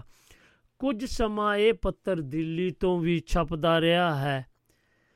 ਮਈ 1986 ਤੋਂ ਅਪ੍ਰੈਲ 1987 ਤੱਕ ਲਗਭਗ 1 ਸਾਲ ਬੰਦ ਰਹਿਣ ਮਗਰੋਂ ਸ੍ਰੀ ਗੁਰੂ ਗ੍ਰੰਥ ਸਾਹਿਬ ਵਿਦਿਆ ਕੇਂਦਰ ਚੰਡੀਗੜ੍ਹ ਤੋਂ ਲੰਗੇ ਡੰਗ ਪ੍ਰਕਾਸ਼ਿਤ ਹੋ ਰਿਹਾ ਹੈ। ਇਸ ਪੱਤਰ ਵਿੱਚ ਸਿੰਘ ਸਭਾ ਲਹਿਰ ਦੇ ਮੋਢੀਆਂ ਵਿਸ਼ੇਸ਼ ਕਰਕੇ ਗਿਆਨੀ ਦਿੱਤ ਸਿੰਘ ਜੀ ਅਤੇ ਪ੍ਰੋਫੈਸਰ ਗੁਰਮੁਖ ਸਿੰਘ ਦੀਆਂ ਲਿਖਤਾਂ ਤੋਂ ਇਲਾਵਾ ਸਿੱਖ ਧਰਮ ਸੰਬੰਧੀ ਵਿਸ਼ੇਸ਼ ਲੇਖ, ਸਰਗਰਮੀਆਂ ਅਤੇ ਗੁਰਬਾਣੀ ਦੇ ਅਰਥ ਆਦ ਸਗਮ ਆਦ ਸਮਗਰੀ ਪ੍ਰਕਾਸ਼ਿਤ ਕੀਤੀ ਜਾਂਦੀ ਹੈ। ਇਸ ਦੇ ਵਿਚਾਰਨ ਅੰਕ ਜਨਵਰੀ 1974 ਵਿੱਚ ਪ੍ਰੋਫੈਸਰ ਗੁਰਮੁਖ ਸਿੰਘ ਅਤੇ ਸੁਲਤਾਨ ਪੁਆੜਾ ਅੰਕ ਜੂਨ 1974 ਵਿੱਚ ਸਿੱਖ ਵਿਦਿਅਕ ਅੰਕ ਫਰਵਰੀ 1974 ਵਿੱਚ ਗੁਰੂ ਗ੍ਰੰਥ ਵਿਚਾਰ ਸਮੇਲਨ ਅੰਕ ਅਕਤੂਬਰ 1974 ਵਿੱਚ ਤੇ ਨਵੰਬਰ ਦਸੰਬਰ 1975 ਵਿੱਚ ਕੇਸ ਪਰਮਾਰਥ ਅੰਕ ਅਪ੍ਰੈਲ 1976 ਵਿੱਚ ਪੰਥਕ ਵਿਚਾਰ ਸਮੇਲਨ ਅੰਕ ਜੂਨ 1976 ਵਿੱਚ ਕੀਰਤਨ ਅੰਕ ਮਾਰਚ 1978 ਵਿੱਚ ਸੋ ਸਾਖੀ ਅੰਕ ਮਾਰਚ 1986 ਵਿੱਚ ਭਾਈ ਸਾਹਿਬ ਦਿੱਤ ਸਿੰਘ ਗਿਆਨੀ ਅੰਕ, ਸਤੰਬਰ 1990 ਵਿੱਚ ਅਤੇ ਘੱਲੂਕਾਰਾ ਅੰਕ, ਮਾਰਚ 1993 ਵਿੱਚ ਤੋਂ ਇਲਾਵਾ ਸਿੱਖ ਇਸਤਰੀ ਵਿਸ਼ੇਸ਼ ਅੰਕ, ਸੁਧ ਗੁਰਬਾਣੀ ਉਚਾਰਨ ਅੰਕ, ਸ਼ਬਦ ਗੁਰੂ ਅੰਕ, ਪ੍ਰਚੀਨ ਪੰਥ ਪ੍ਰਕਾਸ਼ ਅੰਕ ਸਿੱਖ ਇਤਿਹਾਸ ਸਮਾਗਮ ਅੰਕ, ਦਸ਼ਮੇਸ਼ ਅੰਕ ਆਦ ਵਿਸ਼ੇਸ਼ ਅੰਕ ਯਾਦਕਾਰੀ ਅਤੇ ਸੰਭਾਲਣ ਯੋਗ ਹਨ। ਗਿਆਨੀ ਦਿੱਤ ਸਿੰਘ ਜੀ ਦੀਆਂ ਲਗਭਗ ਸਾਰੀਆਂ ਧਾਰਮਿਕ ਪੁਸਤਕਾਂ ਇਸ ਦੇ ਅੰਕਾਂ ਵਿੱਚ ਛਾਪੀਆਂ ਗਈਆਂ। ਸਿੰਘ ਸਭਾ ਪੱਤਰਕਾ ਵਿੱਚ ਪ੍ਰਕਾਸ਼ਿਤ ਲਿਖਤਾਂ ਧਾਰਮਿਕ ਤੋਂ ਇਲਾਵਾ ਸਾਹਿਤਕ ਅਤੇ ਖੋਜ ਕਾਰਜਾਂ ਪੱਖੋਂ ਵੀ ਵਿਸ਼ੇਸ਼ ਅਹਿਮੀਅਤ ਵਾਲੀਆਂ ਹਨ। ਸਿੰਘ ਸਭਾ ਲਹਿਰ ਦੇ ਬਾਨੀਆਂ ਗਿਆਨੀ ਦਿੱਤ ਸਿੰਘ ਜੀ ਅਤੇ ਪ੍ਰੋਫੈਸਰ ਗੁਰਮੁਖ ਸਿੰਘ ਜੀ ਆਦਿ ਦੇ ਜੀਵਨ, ਸ਼ਖਸੀਅਤ ਅਤੇ ਰਚਨਾਵਾਂ ਨੂੰ ਪਾਠਕਾਂ ਤੱਕ ਪਹੁੰਚਾਉਣ ਵਿੱਚ ਇਸ ਪੱਤਰ ਦਾ ਵੱਡਮੁੱਲਾ ਯੋਗ ਹੈ। ਇਸੇ ਤਰ੍ਹਾਂ ਗਿਆਨੀ ਗੁਰਦਿੱਤ ਸਿੰਘ ਜੀ ਦੀ ਪੰਜਾਬੀ ਪੱਤਰਕਾਰੀ ਦੇ ਵਿਕਾਸ ਵਿੱਚ ਕਾਫੀ ਅਹਿਮ ਭੂਮਿਕਾ ਰਹੀ ਹੈ। ਪਰ ਉਹਨਾਂ ਦੇ ਸਿਆਸੀ ਅਤੇ ਧਾਰਮਿਕ ਪੱਖ ਜ਼ਿਆਦਾ ਉਭਰਨ ਕਾਰਨ ਇਸ ਖੇਤਰ ਵਿੱਚ ਉਹਨਾਂ ਦਾ ਯੋਗਨ ਅਣਗੋਲਿਆ ਰਿਹਾ ਹੈ। ਇਹ ਆਰਟੀਕਲ ਲਿਖਿਆ ਸੀ ਜੀ ਡਾਕਟਰ ਮੇਗਾ ਸਿੰਘ ਜੀ ਨੇ। ਸੋ ਇਹਨਾਂ ਦਾ ਅਸੀਂ ਧੰਨਵਾਦ ਕਰਦੇ ਹਾਂ ਤੇ ਆਪਾਂ ਫਿਰ ਅਗਲੇ ਬਾਰੇ, ਇਹਨਾਂ ਦੇ ਬਾਰੇ ਕੁਝ ਪੜਾਂਗੇ ਉਹ ਕੁਝ ਇਸ ਤਰ੍ਹਾਂ ਦੱਸ ਰਹੇ ਆ ਕਿ ਇਹਨਾਂ ਨੇ ਜੋ ਮੇਰੇ ਪਿੰਡ, ਮੇਰਾ ਪਿੰਡ ਮੇਰਾ ਪਿੰਡ। ਹਾਂਜੀ, ਉਹ ਇਸ ਤਰ੍ਹਾਂ ਦੱਸ ਰਿਹਾ ਜਾਂ ਦੱਸਿਆ ਜਾਂਦਾ ਜੀ ਕਿ ਹਾਂਜੀ, ਉਹ ਕੁਝ ਇਸ ਤਰ੍ਹਾਂ ਆਪਾਂ ਦੱਸਦੇ ਜਾਈਏ ਕਿ ਹਾਂਜੀ, ਇਹਨਾਂ ਨੂੰ ਯਾਦ ਕਰਦੇ ਆ ਗਿਆਨੀ ਗੁਰਦਿੱਤ ਸਿੰਘ ਨੂੰ ਯਾਦ ਕਰਦੇ ਆ। ਆਧੁਨਿਕ ਪੰਜਾਬੀ ਵਾਰਤਕ ਦਾ ਮੂੰਹ ਮੱਥਾ ਸਜਾਉਣ, ਸਵਾਰਨ ਤੇ ਸ਼ਿੰਗਾਰਨ ਵਿੱਚ ਮੇਰਾ ਪਿੰਡ ਵਾਲੇ ਗਿਆਨੀ ਗੁਰਦਿੱਤ ਸਿੰਘ ਜੀ ਦਾ ਵਿਸ਼ੇਸ਼ ਯੋਗਦਾਨ ਰਿਹਾ ਹੈ। ਉਹਨਾਂ ਨੂੰ ਇੱਕ ਸਫਲ ਵਾਰਤਕਕਾਰ ਦੇ ਨਾਲ ਨਾਲ ਜੀਵਨੀਕਾਰ, ਸਿੱਖ ਇਤਿਹਾਸ ਦਾ ਸਕਾਲਰ ਗੁਰਬਾਣੀ ਦਾ ਵਿਆਖਿਆਕਾਰ ਅਤੇ ਸਫਲ ਸੰਪਾਦਕ ਵਜੋਂ ਵੀ ਜਾਣਿਆ ਜਾਂਦਾ ਹੈ। ਸੋ ਦੱਸਦੇ ਜਾਈਏ ਕਿ ਉਹਨਾਂ ਦੀ ਜੋ ਮੁੱਢਲੀ ਸਿੱਖਿਆ ਸੀ, ਉਹ ਉਹਨਾਂ ਨੇ ਆਪਣੇ ਪਿੰਡ ਦੇ ਸਕੂਲ ਚੋਂ ਹੀ ਕੀਤੀ। ਗੁਰਦੁਆਰੇ ਚੋਂ ਕਹਿ ਲਓ ਜਾਂ ਜਦੋਂ ਗੁਰਦੁਆਰੇ ਹੁੰਦੇ ਸੀਗੇ, ਉਦੋਂ ਮੇਰਾ ਖਿਆਲ ਸਕੂਲ ਨਹੀਂ ਸੀ। ਤੇ ਚਲੋ, ਸਕੂਲ ਵੀ ਹੋਣਗੇ ਤੇ ਉਹ ਕੁਝ ਇਸ ਤਰ੍ਹਾਂ ਦੱਸ ਰਹੇ ਆ, ਸ਼ਾਇਦ ਬਹੁਤ ਪਾਠਕਾਂ ਨੂੰ ਪਤਾ ਨਾ ਹੋਵੇ ਕਿ ਸ਼੍ਰੀਮਤੀ, ਉਹਨਾਂ ਦੀ ਜਿਹੜੇ ਸ਼੍ਰੀਮਤੀ ਜੀ ਸੀ, ਉਹ 70ਵਿਆਂ ਵਿੱਚ ਪੰਜਾਬੀ ਯੂਨੀਵਰਸਿਟੀ ਤੇ ਉਹਨਾਂ ਦੇ ਚਾਂਸਲਰ ਰਹਿ ਚੁੱਕੇ ਸਨ। ਉਹ ਵੀ ਗਿਆਨੀ ਜੀ ਨੇ ਸਾਰੀ ਉਮਰ ਪੱਤਰਕਾਰੀ ਅਤੇ ਸਾਹਿਤ ਰਚਨਾ ਦੀ ਵੀ ਕੀਤੀ। ਉਹਨਾਂ ਦੀਆਂ ਪ੍ਰਮੁੱਖ ਰਚਨਾਵਾਂ, ਜੋ ਕਿ ਕਵਿਤਾ ਦੇ ਰੂਪ ਵਿੱਚ ਅਛੋ ਸਿਖਰਾਂ, ਇਹ ਭਾਵਾਂ ਦੇ ਦੇਸ਼, ਖੋਜ ਅਤੇ ਲੋਚਨਾ, ਰਾਗਮਾਲਾ ਦੀ ਅਸਲੀਅਤ ਤੇ ਵਾਰਤਕ ਪਿੰਡ। ਹਾਂਜੀ। ਜੀਵਨੀ ਵੀ ਲਿਖੀ, ਉਹਨਾਂ ਨੇ ਜੀਵਨੀਆਂ ਵੀ ਲਿਖੀਆਂ ਤੇ ਉਹ ਆਪਾਂ ਦੱਸ ਚੁੱਕੇ ਆ ਤੇ ਤੁਸੀਂ ਵੀ ਕੁਝ ਉਹਨਾਂ ਦੇ ਬਾਰੇ ਜਾਣਦੇ ਹੋ, ਹੋਵੋ, ਜਾਂ ਕੋਈ ਉਹਨਾਂ ਦੀ ਪੁਸਤਕ ਪੜ੍ਹੀ ਹੈ, ਜਾਂ ਮੇਰੇ ਜਿਹੜੀ ਉਹਨਾਂ ਦੀ ਬਹੁਤ ਹੀ ਮਸ਼ਹੂਰ ਜੋ ਇਹ ਇੰਨੀ ਵਧੀਆ ਕਿਤਾਬ ਲਿਖੀ ਉਹਨਾਂ ਨੇ, ਮੇਰਾ ਪਿੰਡ, ਜੇਕਰ ਤੁਸੀਂ ਵੀ ਉਹਦੇ ਵਿੱਚੋਂ ਕੁਝ ਪੜਿਆ ਹੋਵੇ ਜਾਂ ਜਾਣਕਾਰੀ ਦੇਣੀ ਚਾਹੁੰਦੇ ਹੋਵੋ, ਤਾਂ ਤੁਸੀਂ ਸਾਡੇ ਨਾਲ ਜ਼ਰੂਰ ਆ ਕੇ ਤੇ ਸਾਡੇ ਨਾਲ ਸਾਂਝ ਪਾਓ ਤਾਂ ਕਿ ਸਾਨੂੰ ਵੀ ਜਾਣ, ਸਾਡੀ ਵੀ ਤੇ ਸਾਡੇ ਸਰੋਤਿਆਂ ਦੀ ਜਾਣਕਾਰੀ 'ਚ ਹੋਰ ਵਾਧਾ ਹੋ ਸਕਦਾ ਹੈ। ਸੋ, ਹਾਂਜੀ। ਉਹ ਕੁਝ ਇਸ ਤਰ੍ਹਾਂ ਵੀ ਦੱਸਿਆ ਜਾ ਰਿਹਾ ਹੈ ਜੀ, ਗਿਆਨੀ ਜੀ ਦੀਆਂ ਵਿਭਿੰਨ ਸਾਰਾ ਕੁਝ ਉਹਨਾਂ ਦਾ ਮੈਂ ਹੁਣ ਦੱਸ ਚੁੱਕਾ ਆ ਤੇ ਚਲੋ ਫਿਰ ਆਪਾਂ ਅਗਲੇ ਪੜਾਅ ਵੱਲ ਵਧੀਏ। ਤੇ ਦੇਖੀਏ ਕਿ ਉਹਨਾਂ ਦਾ ਹੋਰ ਕੀ ਦੱਸਿਆ ਹੈ ਗਿਆ ਉਹਨਾਂ ਦੇ ਬਾਰੇ ਕੀ ਆਪਾਂ ਦੱਸ ਸਕਦੇ ਆ ਜੇਕਰ ਕੁਝ ਰਹਿ ਗਿਆ ਹੋਵੇ ਮੇਰੇ ਕੋਲੋਂ, ਤਾਂ ਜੇਕਰ ਤੁਸੀਂ ਵੀ ਜਾਣਦੇ ਹੋਵੋ, ਤਾਂ ਜਰੂਰ ਆ ਕੇ ਦੱਸੋ ਤੇ ਸਾਡੇ ਨਾਲ ਸਾਂਝਾ ਪਾਓ ਜੀ। ਤੇ ਆਪਾਂ ਫਿਰ ਨਹੀਂ ਤੇ ਅਗਲੇ ਪੜਾਅ ਵੱਲ ਵਧੀਏ। ਹਾਂਜੀ। ਜੀਵਨ ਤਾਂ ਆਪਾਂ ਉਹਨਾਂ ਦਾ ਦੱਸ ਦਿੱਤਾ, ਕਵਿਤਾਵਾਂ ਵੀ ਦੱਸ ਦਿੱਤੀਆਂ, ਉਹਨਾਂ ਦਾ ਸਾਰਾ ਦੱਸ ਦਿੱਤਾ। ਸੋ ਵੀ ਉਹਨਾਂ ਦੇ ਸਾਰਾ ਕੁਝ ਆਪਾਂ ਦੱਸ ਚੁੱਕੇ ਆ ਲਓ ਜੀ, ਫਿਰ ਆਪਾਂ ਵੱਧਦੇ ਆ ਅਗਲੇ ਪੜਾਅ ਵੱਲ ਤੇ ਯਾਦ ਕਰੀਏ। ਅੱਜ ਯਾਦ ਕਰ ਰਹੇ ਹਾਂ ਉਹਨਾਂ ਦੇ ਜਨਮ ਦਿਨ ਤੇ ਆਪਾਂ ਦੱਸਦੇ ਜਾਈਏ ਕਿ ਆਪਾਂ ਗਿਆਨੀ ਗੁਰਦਿੱਤ ਸਿੰਘ ਜੀ ਬਾਰੇ ਗੱਲਾਂ ਬਾਤਾਂ ਕੀਤੀਆਂ। ਜੇਕਰ ਮੈਂ ਕੋਈ ਗੱਲ ਬੋਲ ਗਿਆ ਹਾਂ ਤਾਂ ਮੈਂ ਦਿਲ ਦੀਆਂ ਗਰਾਈਆਂ ਤੋਂ ਮਾਫੀ ਮੰਗਦਾ ਆ। ਸੋ ਤੁਸੀਂ ਵੀ ਆ ਕੇ ਮੈਨੂੰ ਮੇਰੇ ਨਾਲ ਸਾਂਝ ਪਾ ਸਕਦੇ ਹੋ ਜੇਕਰ ਤੁਸੀਂ ਮੇਰਾ ਪਿੰਡ ਉਹਨਾਂ ਦੀ ਕਿਤਾਬ ਪੜ੍ਹੀ ਹੈ। ਕਹਿੰਦੇ ਕਿ ਬਹੁਤ ਹੀ ਪੜ੍ਹਨ ਯੋਗ ਹੈ। ਕਹਿ ਰਿਹਾ ਕਿ ਬ- ਕਾਫੀ ਕੁਛ ਉਹਦੇ ਵਿੱਚ ਜਾਣਕਾਰੀਆਂ ਦਿੱਤੀਆਂ ਪਿੰਡੂ ਜੀਵਨ ਬਾਰੇ ਜੋ ਕਿ ਮੇਰਾ ਪਿੰਡ ਹੈ, ਉਹਨਾਂ ਨੇ ਲਿਖੀ ਸੀ। ਮੈਂ ਵੀ ਜ਼ਰੂਰ ਪੜਾਂਗਾ ਜੇਕਰ ਤੁਸੀਂ ਪੜ੍ਹੀ ਹੈ ਤਾਂ ਜੇਕਰ ਗੱਲਬਾਤ ਕਰਨੀ। ਸੋ ਅੱਜ ਉਹਨਾਂ ਦੇ ਬਰਸੀ ਮਨਾਈ ਜਾ ਰਹੀ ਹੈ। ਸੋ ਅਸੀਂ ਉਹਨਾਂ ਨੂੰ ਸਭ ਸਾਰੇ ਸਰੋਤਿਆਂ ਵੱਲੋਂ ਤੇ ਦੁਆਬਾ ਰੇਡੀਓ ਤੇ ਸਤਰੰਗੀ ਪੀਂਗ ਵੱਲੋਂ ਉਹਨਾਂ ਨੂੰ ਅਸੀਂ ਉਹਨਾਂ ਦੀ ਬਰਸੀ ਦੇ ਉੱਤੇ ਸ਼ਰਧਾ ਦੇ ਫੁੱਲ ਭੇਟ ਕਰ ਰਹੇ ਹਾਂ। ਆਓ ਫਿਰ ਆਪਾਂ ਗੱਲਬਾਤ ਕਰੀਏ ਜੀ। ਮਹਾਰਾਜਾ ਯਾਦਵਿੰਦਰ ਸਿੰਘ ਜੀ ਹੁਣਾਂ ਨੂੰ। ਸੋ ਉਹਨਾਂ ਨੂੰ ਵੀ ਆਪਾਂ ਉਹਨਾਂ ਦੇ ਜਨਮ ਦਿਨ ਤੇ ਸ਼ਰਧਾ ਦੇ ਫੁੱਲ ਭੇਟ ਕਰਾਂਗੇ, ਕਿਉਂਕਿ ਅੱਜ ਉਹਨਾਂ ਦਾ ਜਨਮ ਦਿਨ ਮਨਾਇਆ ਜਾ ਰਿਹਾ ਹੈ।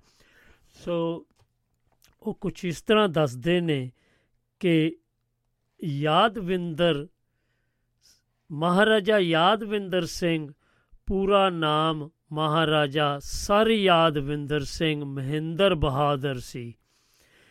17 ਜਨਵਰੀ 1913 ਵਿੱਚ ਉਹਨਾਂ ਦਾ ਜਨਮ ਪਟਿਆਲਾ, ਪੰਜਾਬ ਵਿਖੇ ਹੋਇਆ। ਬੇਦਾਗ ਸ਼ਖਸੀਅਤ ਤੋਂ ਪ੍ਰਭਾਵਿਤ ਹੋਏ, ਬਿਨਾ ਨਹੀਂ ਸੀ ਰਹਿ ਸਕਿਆ। ਅੱਜ ਦੇ ਦਿਨ ਇੱਕ ਸ- ਸੋ ਉਹਨਾਂ ਦਾ ਜੋ ਜਨਮ ਸੀ, ਉਹ ਪਟਿਆਲਾ ਵਿੱਚ ਹੋਇਆ ਤੇ ਉਹ ਮਹਾਰਾਜਾ ਪਟਿਆਲਾ ਖਾਨਦਾਨ ਚੋਂ ਹੀ ਉਹ ਉਹ ਆਏ ਆ।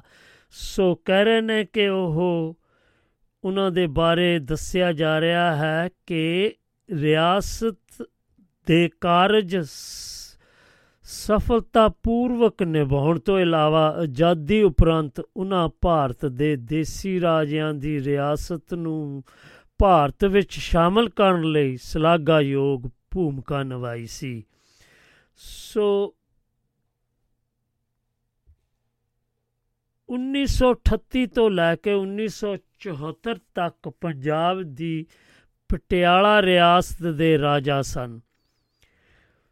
ਸੋ ਉਹਨਾਂ ਦਾ ਪੂਰਾ ਨਾਮ ਤਾਂ ਆਪਾਂ ਦੱਸ ਚੁੱਕੇ ਆ। ਮਹਾਰਾਜਾ ਸਰ ਯਾਦਵਿੰਦਰ ਸਿੰਘ ਮਹਿੰਦਰ ਬਹਾਦਰ ਸੀ। ਤੇ ਉਹਨਾਂ ਦੀ ਪੜ੍ਹਾਈ ਅਤੇ ਜੋ ਉਹਨਾਂ ਨੇ ਕੰਮਕਾਰ ਕੀਤੇ ਫੌਜ ਦੇ ਵਿੱਚ ਉਸ ਦੇ ਬਾਰੇ ਗੱਲਬਾਤ ਕਰਾਂਗੇ, ਉਹ ਕੁਝ ਇਸ ਤਰ੍ਹਾਂ ਦੱਸ ਰਹੇ ਨੇ। ਇਸ ਨੌਜਵਾਨ ਮਹਾਰਾਜੇ ਨੇ ਇਤਨ ਸਿਨ ਕਾਲਜ, ਲਾਹੌਰ ਵਿੱਚ ਪੜ੍ਹਾਈ ਕੀਤੀ। ਪੜ੍ਹਾਈ ਦੇ ਨਾਲ ਉਹਨਾਂ ਐਥਲੈਟਿਕ, ਹਾਕੀ, ਟੈਨਿਸ, ਤੈਰਾਕੀ, ਨਿਸ਼ਾਨੇਬਾਜ਼ੀ ਅਤੇ ਪਰਬਤ ਆਰੋਹਣ ਵਿੱਚ ਵੀ ਮੱਲਾਂ ਮਾਰੀਆਂ ਅਤੇ ਉੱਤਮ ਵਿਦਿਆਰਥੀ ਹੋਣ ਦਾ ਵਕਾਰੀ ਰਿਵਾਜ ਰਿਵਾਜ 골ਡ ਮੈਡਲ ਪ੍ਰਾਪਤ ਕੀਤਾ। ਉਸ ਉਪਰੰਤ ਉਹਨਾਂ ਬਨਾਰਸ ਹਿੰਦੂ ਯੂਨੀਵਰਸਿਟੀ ਵਿੱਚ ਵੀ ਉਚੇਰੀ ਸਿੱਖਿਆ ਪ੍ਰਾਪਤ ਕੀਤੀ। ਉਹਨਾਂ ਪੁਲਿਸ ਟ੍ਰੇਨਿੰਗ ਸਕੂਲ ਫਲੋਰ ਤੋਂ ਵੀ ਇੱਕ ਕੋਰਸ ਪਾਸ ਕਰ- ਕੀਤਾ ਸੀ ਅਤੇ 11ਵੀਂ ਸਿੱਖ ਰੈਜੀਮੈਂਟ ਨਾਲ ਵੀ ਜੁੜੇ ਸ, ਰਹੇ ਸਨ। ਇਸ ਤਜਰਬੇ ਦੀ ਉਹਨਾਂ ਪਟਿਆਲੇ ਪੁਲਿਸ ਬਲ ਦੀ ਅਗਵਾਈ ਕਰਨ ਸਮੇਂ ਭਰਪੂਰ ਵਰਤੋਂ ਕੀਤੀ ਸੀ। ਜੰਗਲਾਤ ਅਤੇ ਬਾਗਬਾਨੀ ਵਿਭਾਗ ਦੇ ਸਕੱਤਰ ਵਜੋਂ ਸੇਵਾ ਨਿਭਾਉਂਦਿਆਂ ਉਹਨਾਂ ਆਪਣੇ ਮਨੋਭਾਵਾਂ ਅਨੁਸਾਰ ਕਾਰਜ ਕਰਕੇ ਆਨੰਦ ਪ੍ਰਾਪਤ ਕੀਤਾ। ਉਹਨਾਂ ਆਪਣੇ ਪਿਤਾ ਮਹਾਰਾਜਾ ਭੁਪਿੰਦਰ ਸਿੰਘ ਜੀ ਦਾ ਉਹਨਾਂ ਦੇ ਰਾਜਿਆਂ ਦੇ ਚੈਂਬਰ ਦਾ ਚਾਂਸਲਰ ਹੋਣ ਸਮੇਂ ਵੀ ਹੱਥ ਵਟਾਇਆ। ਇਹਨਾਂ ਵਿੱਚ ਇਤ ਇਤ ਇਤ ਇਤਚਸਿਨ ਕਾਲਜ ਲਾਹੌਰ ਦੇ ਅਧਿਆਪਕ ਅਤੇ ਵਿਦਿਆਰਥੀ ਵੀ ਸਨ। ਭਾਰਤ ਪਾਕ ਵੰਡ ਸਮੇਂ ਘਰੋਂ ਬੇਘਰ ਹੋਏ ਲੱਖਾਂ ਪੰਜਾਬੀ ਸ਼ਰਨਾਰਥੀਆਂ ਦੇ ਮੁੜ ਵਸੇ, ਵਸੇਬੇ ਲਈ ਉਹਨਾਂ ਬੇਹੱਦ ਯਤਨ ਕੀਤੇ। ਉਹਨਾਂ ਨੇ ਪਾਕਿਸਤਾਨ ਭੇਜੇ ਗਏ ਮੁਸਲਿਮ ਅਤੇ ਪਾਕਿਸਤਾਨ ਤੋਂ ਭਾਰਤ ਆਏ ਹਿੰਦੂ ਸਿੱਖ ਰਫਿਊਜੀਆਂ ਦੇ ਮੁੜ ਵਸੇਬੇ ਵਿੱਚ ਅਹਿਮ ਭੂਮਿਕਾ ਨਿਭਾਈ। ਖੇਡਾਂ, ਬਾਗਬਾਨੀ ਅਤੇ ਖੇਤੀਬਾੜੀ ਦੇ ਵਿਕਾਸ ਲਈ ਉਹਨਾਂ ਦੁਆਰਾ ਕੀਤੀਆਂ ਗਈਆਂ ਕੋਸ਼ਿਸ਼ਾਂ ਨੂੰ ਭੁਲਾਇਆ ਨਹੀਂ ਜਾ ਸਕਦਾ। ਪੰਜਾਬੀ ਭਾਸ਼ਾ ਦੇ ਵਿਕਾਸ ਲਈ ਮਹਾਰਾਜਾ ਯਾਦਵਿੰਦਰ ਸਿੰਘ ਜੀ ਦੀ ਦੇਣ ਅਦੁੱਤੀ ਹੈ। ਉਹਨਾਂ ਸਮੇਂ ਪੰਜਾਬੀ, ਉਹਨਾਂ ਉਸ ਸਮੇਂ ਪੰਜਾਬੀ ਭਾਸ਼ਾ ਦੇ ਬੁੱਝ ਰਹੇ ਦੀਵੇ ਵਿੱਚ ਤੇਲ ਪਾ ਕੇ ਨਾ ਕੇਵਲ ਹਨੇਰੇ, ਨਾ ਕੇਵਲ ਇਸ ਨੂੰ ਜਾਗਦਾ ਰੱਖਿਆ, ਬਲਕਿ ਇਸ ਦੀ ਲੋ ਨਾਲ ਪੰਜਾਬੀਆਂ ਦੇ ਹਨੇਰੇ ਮਨਾਂ ਨੂੰ ਵੀ ਰੁਸ਼ਨਾਇਆ ਹੈ। ਉਹਨਾਂ ਕੂਟ ਨੀਤਕ ਅਤੇ ਹੋਰ ਜ਼ਿੰਮੇਵਾਰੀਆਂ ਵੀ ਬੇਹੱਦ ਨਿਪੁੰਨਤਾ ਨਾਲ ਨਿਭਾਈਆਂ। ਉਹ ਇੱਕ ਚੰਗੇ ਬੁਲਾਰੇ ਹੋਣ ਦੇ ਨਾਲ ਨਾਲ ਅਨੇਕਾਂ ਗੁਣਾਂ ਨਾਲ ਭਰਪੂਰ ਦਿਲ ਖਿੱਚ ਤੇ ਖੁਸ਼ ਮਿਜਾਜ, ਖੁਸ਼ ਖੁਸ਼ ਮਿਜ਼ਾਜ ਸ਼ਖਸੀਅਤ ਦੇ ਮਾਲਕ ਸਨ। ਮਹਾਰਾਜਾ ਯਾਦਵਿੰਦਰ ਸਿੰਘ ਜੀ ਨੇ ਆਪਣੇ ਪਿਤਾ ਮਹਾਰਾਜਾ ਭੁਪਿੰਦਰ ਸਿੰਘ ਜੀ ਦੇ ਸੁਰਗਵਾਸ ਹੋਣ ਉਪਰੰਤ ਕੇਵਲ 25 ਸਾਲ ਦੀ ਉਮਰ ਵਿੱਚ ਰਿਆਸਤ ਪਟਿਆਲਾ ਦੀ ਵਾਗਡੋਰ ਸੰਭਾਲੀ ਸੀ। 1938 ਵਿੱਚ ਤਾਜਪੋਸ਼ੀ ਮਗਰੋਂ ਮਹਾਰਾਜਾ ਯਾਦਵਿੰਦਰ ਸਿੰਘ ਜੀ ਨੇ ਰਾਜ ਦੇ ਵਾਧੂ ਖਰਚਿਆਂ ਵਿੱਚ ਕਟੌਤੀ ਕਰਕੇ ਸਿੱਖਿਆ ਤੇ ਖੇਡਾਂ ਨੂੰ ਪਰਫੁੱਲਤ ਕਰਨ ਲਈ ਉਚੇਚੇ ਯਤਨ ਕੀਤੇ।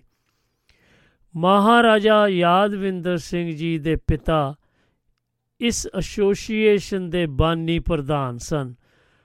1939 ਵਿੱਚ ਦੂਜੀ ਆਲਮੀ ਯੰਗ ਸਮੇਂ ਉਹਨਾਂ ਨੇ Khalsa defence of India league ਦੀ ਸਥਾਪਨਾ ਕੀਤੀ। ਉਹਨਾਂ ਨੇ ਬਰਤਾਨਵੀ ਫੌਜ ਵਿੱਚ ਸਿੱਖਾਂ ਦੀ ਭਰਤੀ ਨੂੰ ਵੀ ਉਤਸ਼ਾਹਿਤ ਕੀਤਾ।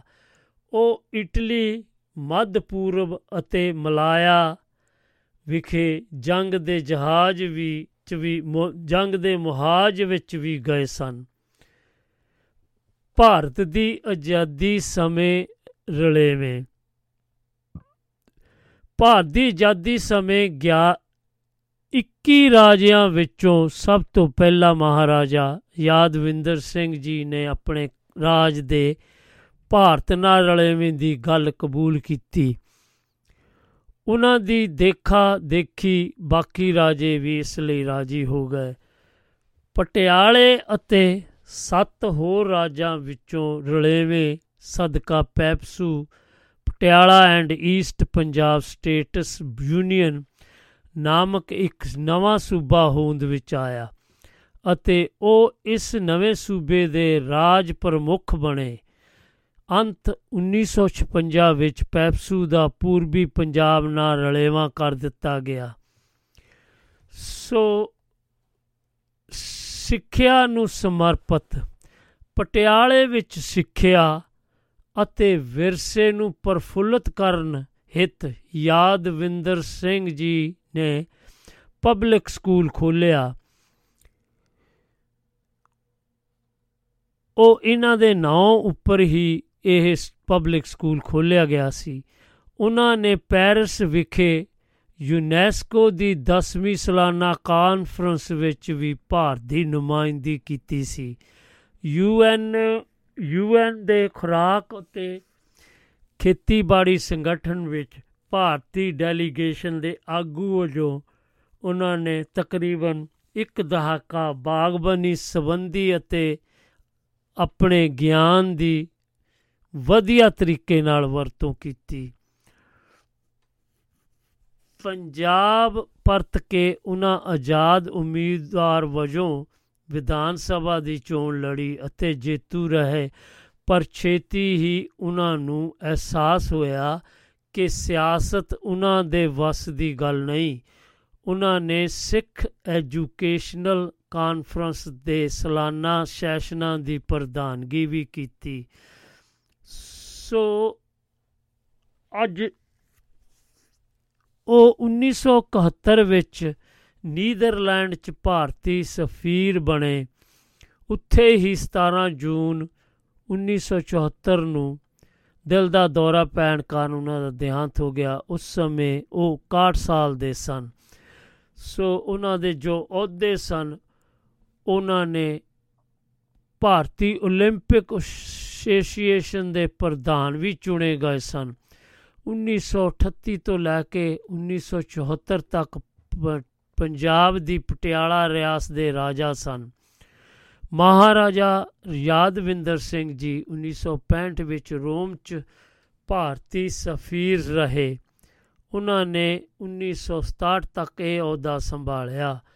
ਉਹ ਪੰਜਾਬੀ ਯੂਨੀਵਰਸਿਟੀ ਕਮਿਸ਼ਨ ਦੇ ਚੇਅਰਮੈਨ ਵੀ ਰਹੇ। ਉਹ 1971 ਵਿੱਚ ਨੀਦਰਲੈਂਡ 'ਚ ਭਾਰਤੀ ਸਫੀਰ ਬਣੇ ਤੇ ਉਹਨਾਂ ਨੂੰ ਜੋ ਫੀਤਾ ਸਨਮਾਨ ਮਿਲਟਰੀ ਦੇ ਵਿੱਚੋਂ ਮਿਲਿਆ। King George 5 5th silver jubilee medal 1935 ਚ ਮਿਲਿਆ। King George 6th coronation medal 1937 ਵਿੱਚ। Knight grand cross of the award of the British empire 1942 ਵਿੱਚ ਮਿਲਿਆ। 1939 ਤੋਂ ਲੈ ਕੇ 1945 ਸਟਾਰ, ਬਰਮਾ ਸਟਾਰ 1945 ਵਿੱਚ, ਅਫਰੀਕਾ ਸਟਾਰ 1945 ਵਿੱਚ, ਇਟਲੀ ਸਟਾਰ 1945 ਵਿੱਚ, ਬ੍ਰਿਟਿਸ਼ ਵਾਰ ਮੈਡਲ 1945 ਵਿੱਚ, ਭਾਰਤੀ ਸਰਵਿਸ ਮੈਡਲ 1945 ਵਿੱਚ, ਭਾਰਤੀ ਆਜ਼ਾਦੀ ਮੈਡਲ 1947 ਵਿੱਚ, grand cross of the Romania award ਅਤੇ 1966 ਵਿੱਚ ਮਿਲਿਆ। 6 ਹੋਰ ਵਿਦੇਸ਼ੀ ਸਨਮਾਨ ਮਿਲੇ ਜੀ।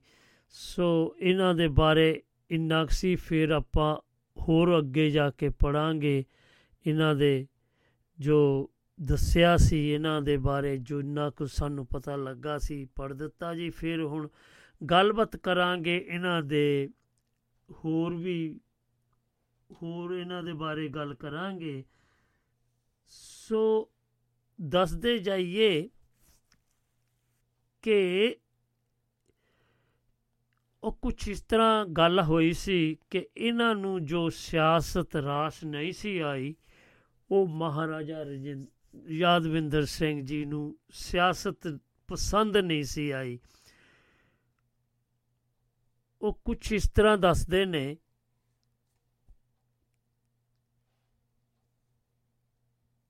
ਕਿ ਸਿਆਸਤ ਸਰਗਰਮ ਹੈ। ਪਰ ਮਹਾਰਾਜਾ ਯਾਦਵਿੰਦਰ ਸਿੰਘ ਜੀ ਸਿਆਸਤ ਤੋਂ ਨਫ਼ਰਤ ਕਰਦੇ ਸਨ। ਉਹਨਾਂ ਨੇ 1960 ਵਿੱਚ ਡਕਾਲਾ ਵਿਧਾਨ ਸਭਾ ਹਲਕੇ ਤੋਂ ਆਜ਼ਾਦ ਉਮੀਦਵਾਰ ਵੱਲੋਂ ਚੋਣ ਲੜੀ ਸੀ। ਪਰ ਜਿੱਤਣ ਤੋਂ ਕੁਝ ਮਹੀਨੇ ਬਾਅਦ ਹੀ ਅਹੁਦੇ ਤੋਂ ਅਸਤੀਫਾ ਦੇ ਦਿੱਤਾ ਸੀ। ਇਹ ਖੁਲਾਸਾ ਜੀ ਉਹਨਾਂ ਦੇ ਬੇਟੇ ਰਾਜਾ ਮਾਲਵਿੰਦਰ ਸਿੰਘ ਨੇ ਕੀਤੀ ਜੀ ਇਹ। ਮਹਾਰਾਜਾ ਯਾਦਵਿੰਦਰ ਸਿੰਘ ਦੀ ਜਨਮ ਸ਼ਤਾਬਦੀ ਮੌਕੇ ਉਹਨਾਂ ਨੇ ਇਹ ਗੱਲਬਾਤ ਕੀਤੀ ਸੀ। ਸੋ ਜ਼ਿਕਰ ਕਰਦਿਆਂ ਉਹਨਾਂ ਨੇ ਕਿਹਾ ਕਿ ਉਹ ਦੇਸ਼ ਭਗਤ ਸਨ, ਚੰਗੇ ਇਨਸਾਨ ਤੇ ਅਨੁਸ਼ਾਸਿਤ ਫੌਜੀ ਸਨ। ਉਹ ਬੇਬਾਕ ਗੱਲ ਕਹਿਣ ਵਾਲੇ ਤੇ ਬਹੁ ਪ੍ਰਤੀ ਸ਼ਖਸੀਅਤ ਦੇ ਮਾਲਕ ਸਨ। ਉਹਨਾਂ ਸਾਰੀ ਉਮਰ ਸਮਾਜ ਦੀ ਭਲਾਈ ਲਈ ਕੰਮਾਂ ਤੇ ਲਾ ਦਿੱਤੀ। ਪਰ ਉਹਨਾਂ ਨੂੰ ਸਿਆਸਤ ਵਿੱਚ ਆਇਆ ਨਿਕਾਰ ਦੁਖੀ ਕਰਦਾ ਸੀ। ਉਹਨਾਂ ਦਾ ਕਹਿਣਾ ਸੀ ਕਿ ਇਹ ਸਿਆਸਤ ਉਹਨਾਂ ਦੇ ਵੱਸ ਦੀ ਗੱਲ ਨਹੀਂ। ਸੋ ਉਹਨਾਂ ਨੇ ਆਪਣੇ ਪਿਤਾ ਜੀ ਦੇ ਬਾਰੇ ਵੀ ਕੁਝ ਕਲ ਹੋਰ ਉਹ ਕਹਿ ਰਹੇ ਨੇ ਕਿ ਉਹ ਕਹਿ ਰਹੇ ਸੀ ਕਿ ਬਹੁਤ ਗੰਦ ਹੋ ਗਿਆ ਹੈ। ਸਿਆਸਤਦਾਨਾਂ ਨੂੰ ਮਾਣ ਸਨਮਾਨ ਦਾ ਹੀ ਪਤਾ ਨਹੀਂ। ਬੇਸ਼ੱਕ ਮਹਾਰਾਜਾ ਯਾਦਵਿੰਦਰ ਸਿੰਘ ਜੀ ਦੇਸ਼ ਭਗਤੀ ਦੀਆਂ ਭਾਵਨਾ ਨਾਲ ਪਰੋਏ ਹੋਏ ਸਨ ਤੇ ਉਹਨਾਂ ਨੇ ਆਪਣੇ ਕਾਫੀ ਰਿਹਾਇਸ਼ੀ ਤੇ ਹੋਰ ਜਾਇਦਾਦ ਸਰਕਾਰ ਨੂੰ ਦੇ ਦਿੱਤੀ ਸੀ, ਪਰ ਬਾਅਦ ਵਿੱਚ ਉਹਨਾਂ ਨੂੰ ਇਸ ਗੱਲ ਦਾ ਪਛਤਾਵਾ ਸੀ। ਉਹਨਾਂ ਦਾ ਕਹਿਣਾ ਸੀ ਕੋਈ ਕਦਰ ਨਹੀਂ ਕਿਸੇ ਨੂੰ ਤੋਹਫੇ ਦੀ। ਸੋ ਉਹਨਾਂ ਦੇ ਪੁਰਾਣੇ ਮੋਤੀ ਬਾਗ ਮਹਿਲ ਦੀ ਇਮਾਰਤ ਨੈਸ਼ਨਲ ਇੰਸਟੀਚਿਊਟ ਆਫ ਸਪੋਰਟਸ ਨੂੰ ਦੇ ਦਿੱਤੀ ਸੀ। ਇਸ ਤੋਂ ਇਲਾਵਾ ਪਿੰਜੌਰ ਗਾਰਡਨ ਚਹਿਲ ਵਿੱਚ ਅੱਧੀ ਯਾਦਾਦ ਦੇ ਉਹਨਾਂ ਨੇ ਗਰਮੀਆਂ ਦੀ ਰਹਾਸ਼ ਭਾਰਤ ਸਰਕਾਰ ਨੂੰ ਦੇ ਦਿੱਤੀ ਸੀ। ਇੱਥੇ ਅੱਜ ਸਵੇਰੇ ਇਤਿਹਾਸਕ ਕਿਲਾ ਮੁਬਾਰਕ ਵਿਖੇ ਬਾਬਾ ਆਲਾ ਸਿੰਘ ਜੀ ਦੇ ਬੁਰਜ ਤੇ ਮਹਾਰਾਜਾ ਰਾਜਵਿੰਦਰ ਸਿੰਘ ਦੀ ਯਾਦ ਵਿੱਚ ਕਰਵਾਏ ਗਏ ਧਾਰਮਿਕ ਸਮਾਗਮ ਮੌਕੇ ਸਮੇਂ ਉਹਨਾਂ ਦੇ ਪੁੱਤਰ ਨੇ ਪੁਰਾਣੀਆਂ ਯਾਦਾਂ ਤਾਜ਼ੀਆਂ ਕਰਦੀ, ਕਰਦਿਆਂ ਹੋਇਆ ਕਿਹਾ, ਉਹਨਾਂ ਵਿਚਾਲੇ ਪਿਓ ਪੁੱਤਰ ਵਾਲੇ ਸਬੰਧ ਬੇਹੱਦ ਰਸਮੀ ਸਨ, ਪਰ ਜਦੋਂ ਉਹ ਰਾਜਾ ਜੋ ਕਿ ਉਹਨਾਂ ਦੇ ਪੁੱਤਰ 5 ਨਵੰਬਰ 1963 ਨੂੰ ਫੌਜ ਵਿੱਚ ਭਰਤੀ ਹੋਏ ਤਾਂ ਰਾਜਾ ਯਾਦਵਿੰਦਰ ਸਿੰਘ ਜੀ ਨੇ ਉਹਨਾਂ ਨੂੰ ਬੁਲਾਇਆ ਤੇ ਪੈਗ ਪੇਸ਼ ਕੀਤਾ। ਉਹਨਾਂ ਰਾਜਾ ਆਪਣੇ ਪੁੱਤਰ ਨੂੰ ਕਿਹਾ, ਮੇਰੇ ਨਾਲ ਪਹਿਲਾਂ ਪੈਗ ਲਾਓ ਕਿਉਂਕਿ ਫੌਜ ਵਿੱਚ ਤੁਹਾਨੂੰ ਸ਼ਰਾਬ ਪੀਣੀ ਪਵੇਗੀ। ਤੇ ਉਹ ਨਹੀਂ ਸੀ ਚਾਹੁੰਦੇ ਕਿ ਕੋਈ ਹੋਰ ਉਹਨਾਂ ਨੂੰ ਦੱਸੇ ਕਿ ਤੁਸੀਂ ਸ਼ਰਾਬ ਪੀਂਦੇ ਹੋ। ਸੋ ਉਹਨਾਂ ਦੇ ਪੁੱਤਰ ਜੀ ਦਾ ਕਹਿਣਾ ਹੈ ਕਿ ਜਦੋਂ ਮਹਾਰਾਜਾ ਯਾਦਵਿੰਦਰ ਸਿੰਘ ਜੀ ਨੇ ਰਿਆਸਤ ਦੀ ਕਮਾਨ ਸੰਭਾਲੀ ਤਾਂ ਵਿਸ਼ਾਲ ਸਮਾਗਮ ਹੋਇਆ। ਉਸ ਵੇਲੇ ਉਹ ਜੋ ਉਹਨਾਂ ਦੇ ਬੇਟੇ ਅਜੇ ਜਨਮੇ ਨਹੀਂ ਸਨ, ਇੱਥੇ ਜ਼ਿਕਰਯੋਗ ਹੈ ਕਿ ਨਵਾਂ ਮੋਤੀ ਬਾਗ ਮਹਿਲ ਜਿੱਥੇ ਇਸ ਵੇਲੇ ਸਾਬਕਾ ਮੁੱਖ ਮੰਤਰੀ ਤੇ ਪੰਜਾਬ ਪ੍ਰਦੇਸ਼ ਕਾਂਗਰਸ ਕੈਪਟਨ ਅਮਰਿੰਦਰ ਸਿੰਘ ਪਰਿਵਾਰ ਸਣੇ ਰਹਿ ਰਹੇ ਹਨ। ਉਹਨਾਂ ਨੂੰ ਮਹਾਰਾਜਾ ਯਾਦਵਿੰਦਰ ਸਿੰਘ ਜੀ ਨੇ 1959 ਵਿੱਚ ਬਣਾਉਣਾ ਸ਼ੁਰੂ ਕੀਤਾ ਸੀ, ਜਿਹੜਾ 1962 ਵਿੱਚ ਪੂਰਾ ਹੋਇਆ ਸੀ।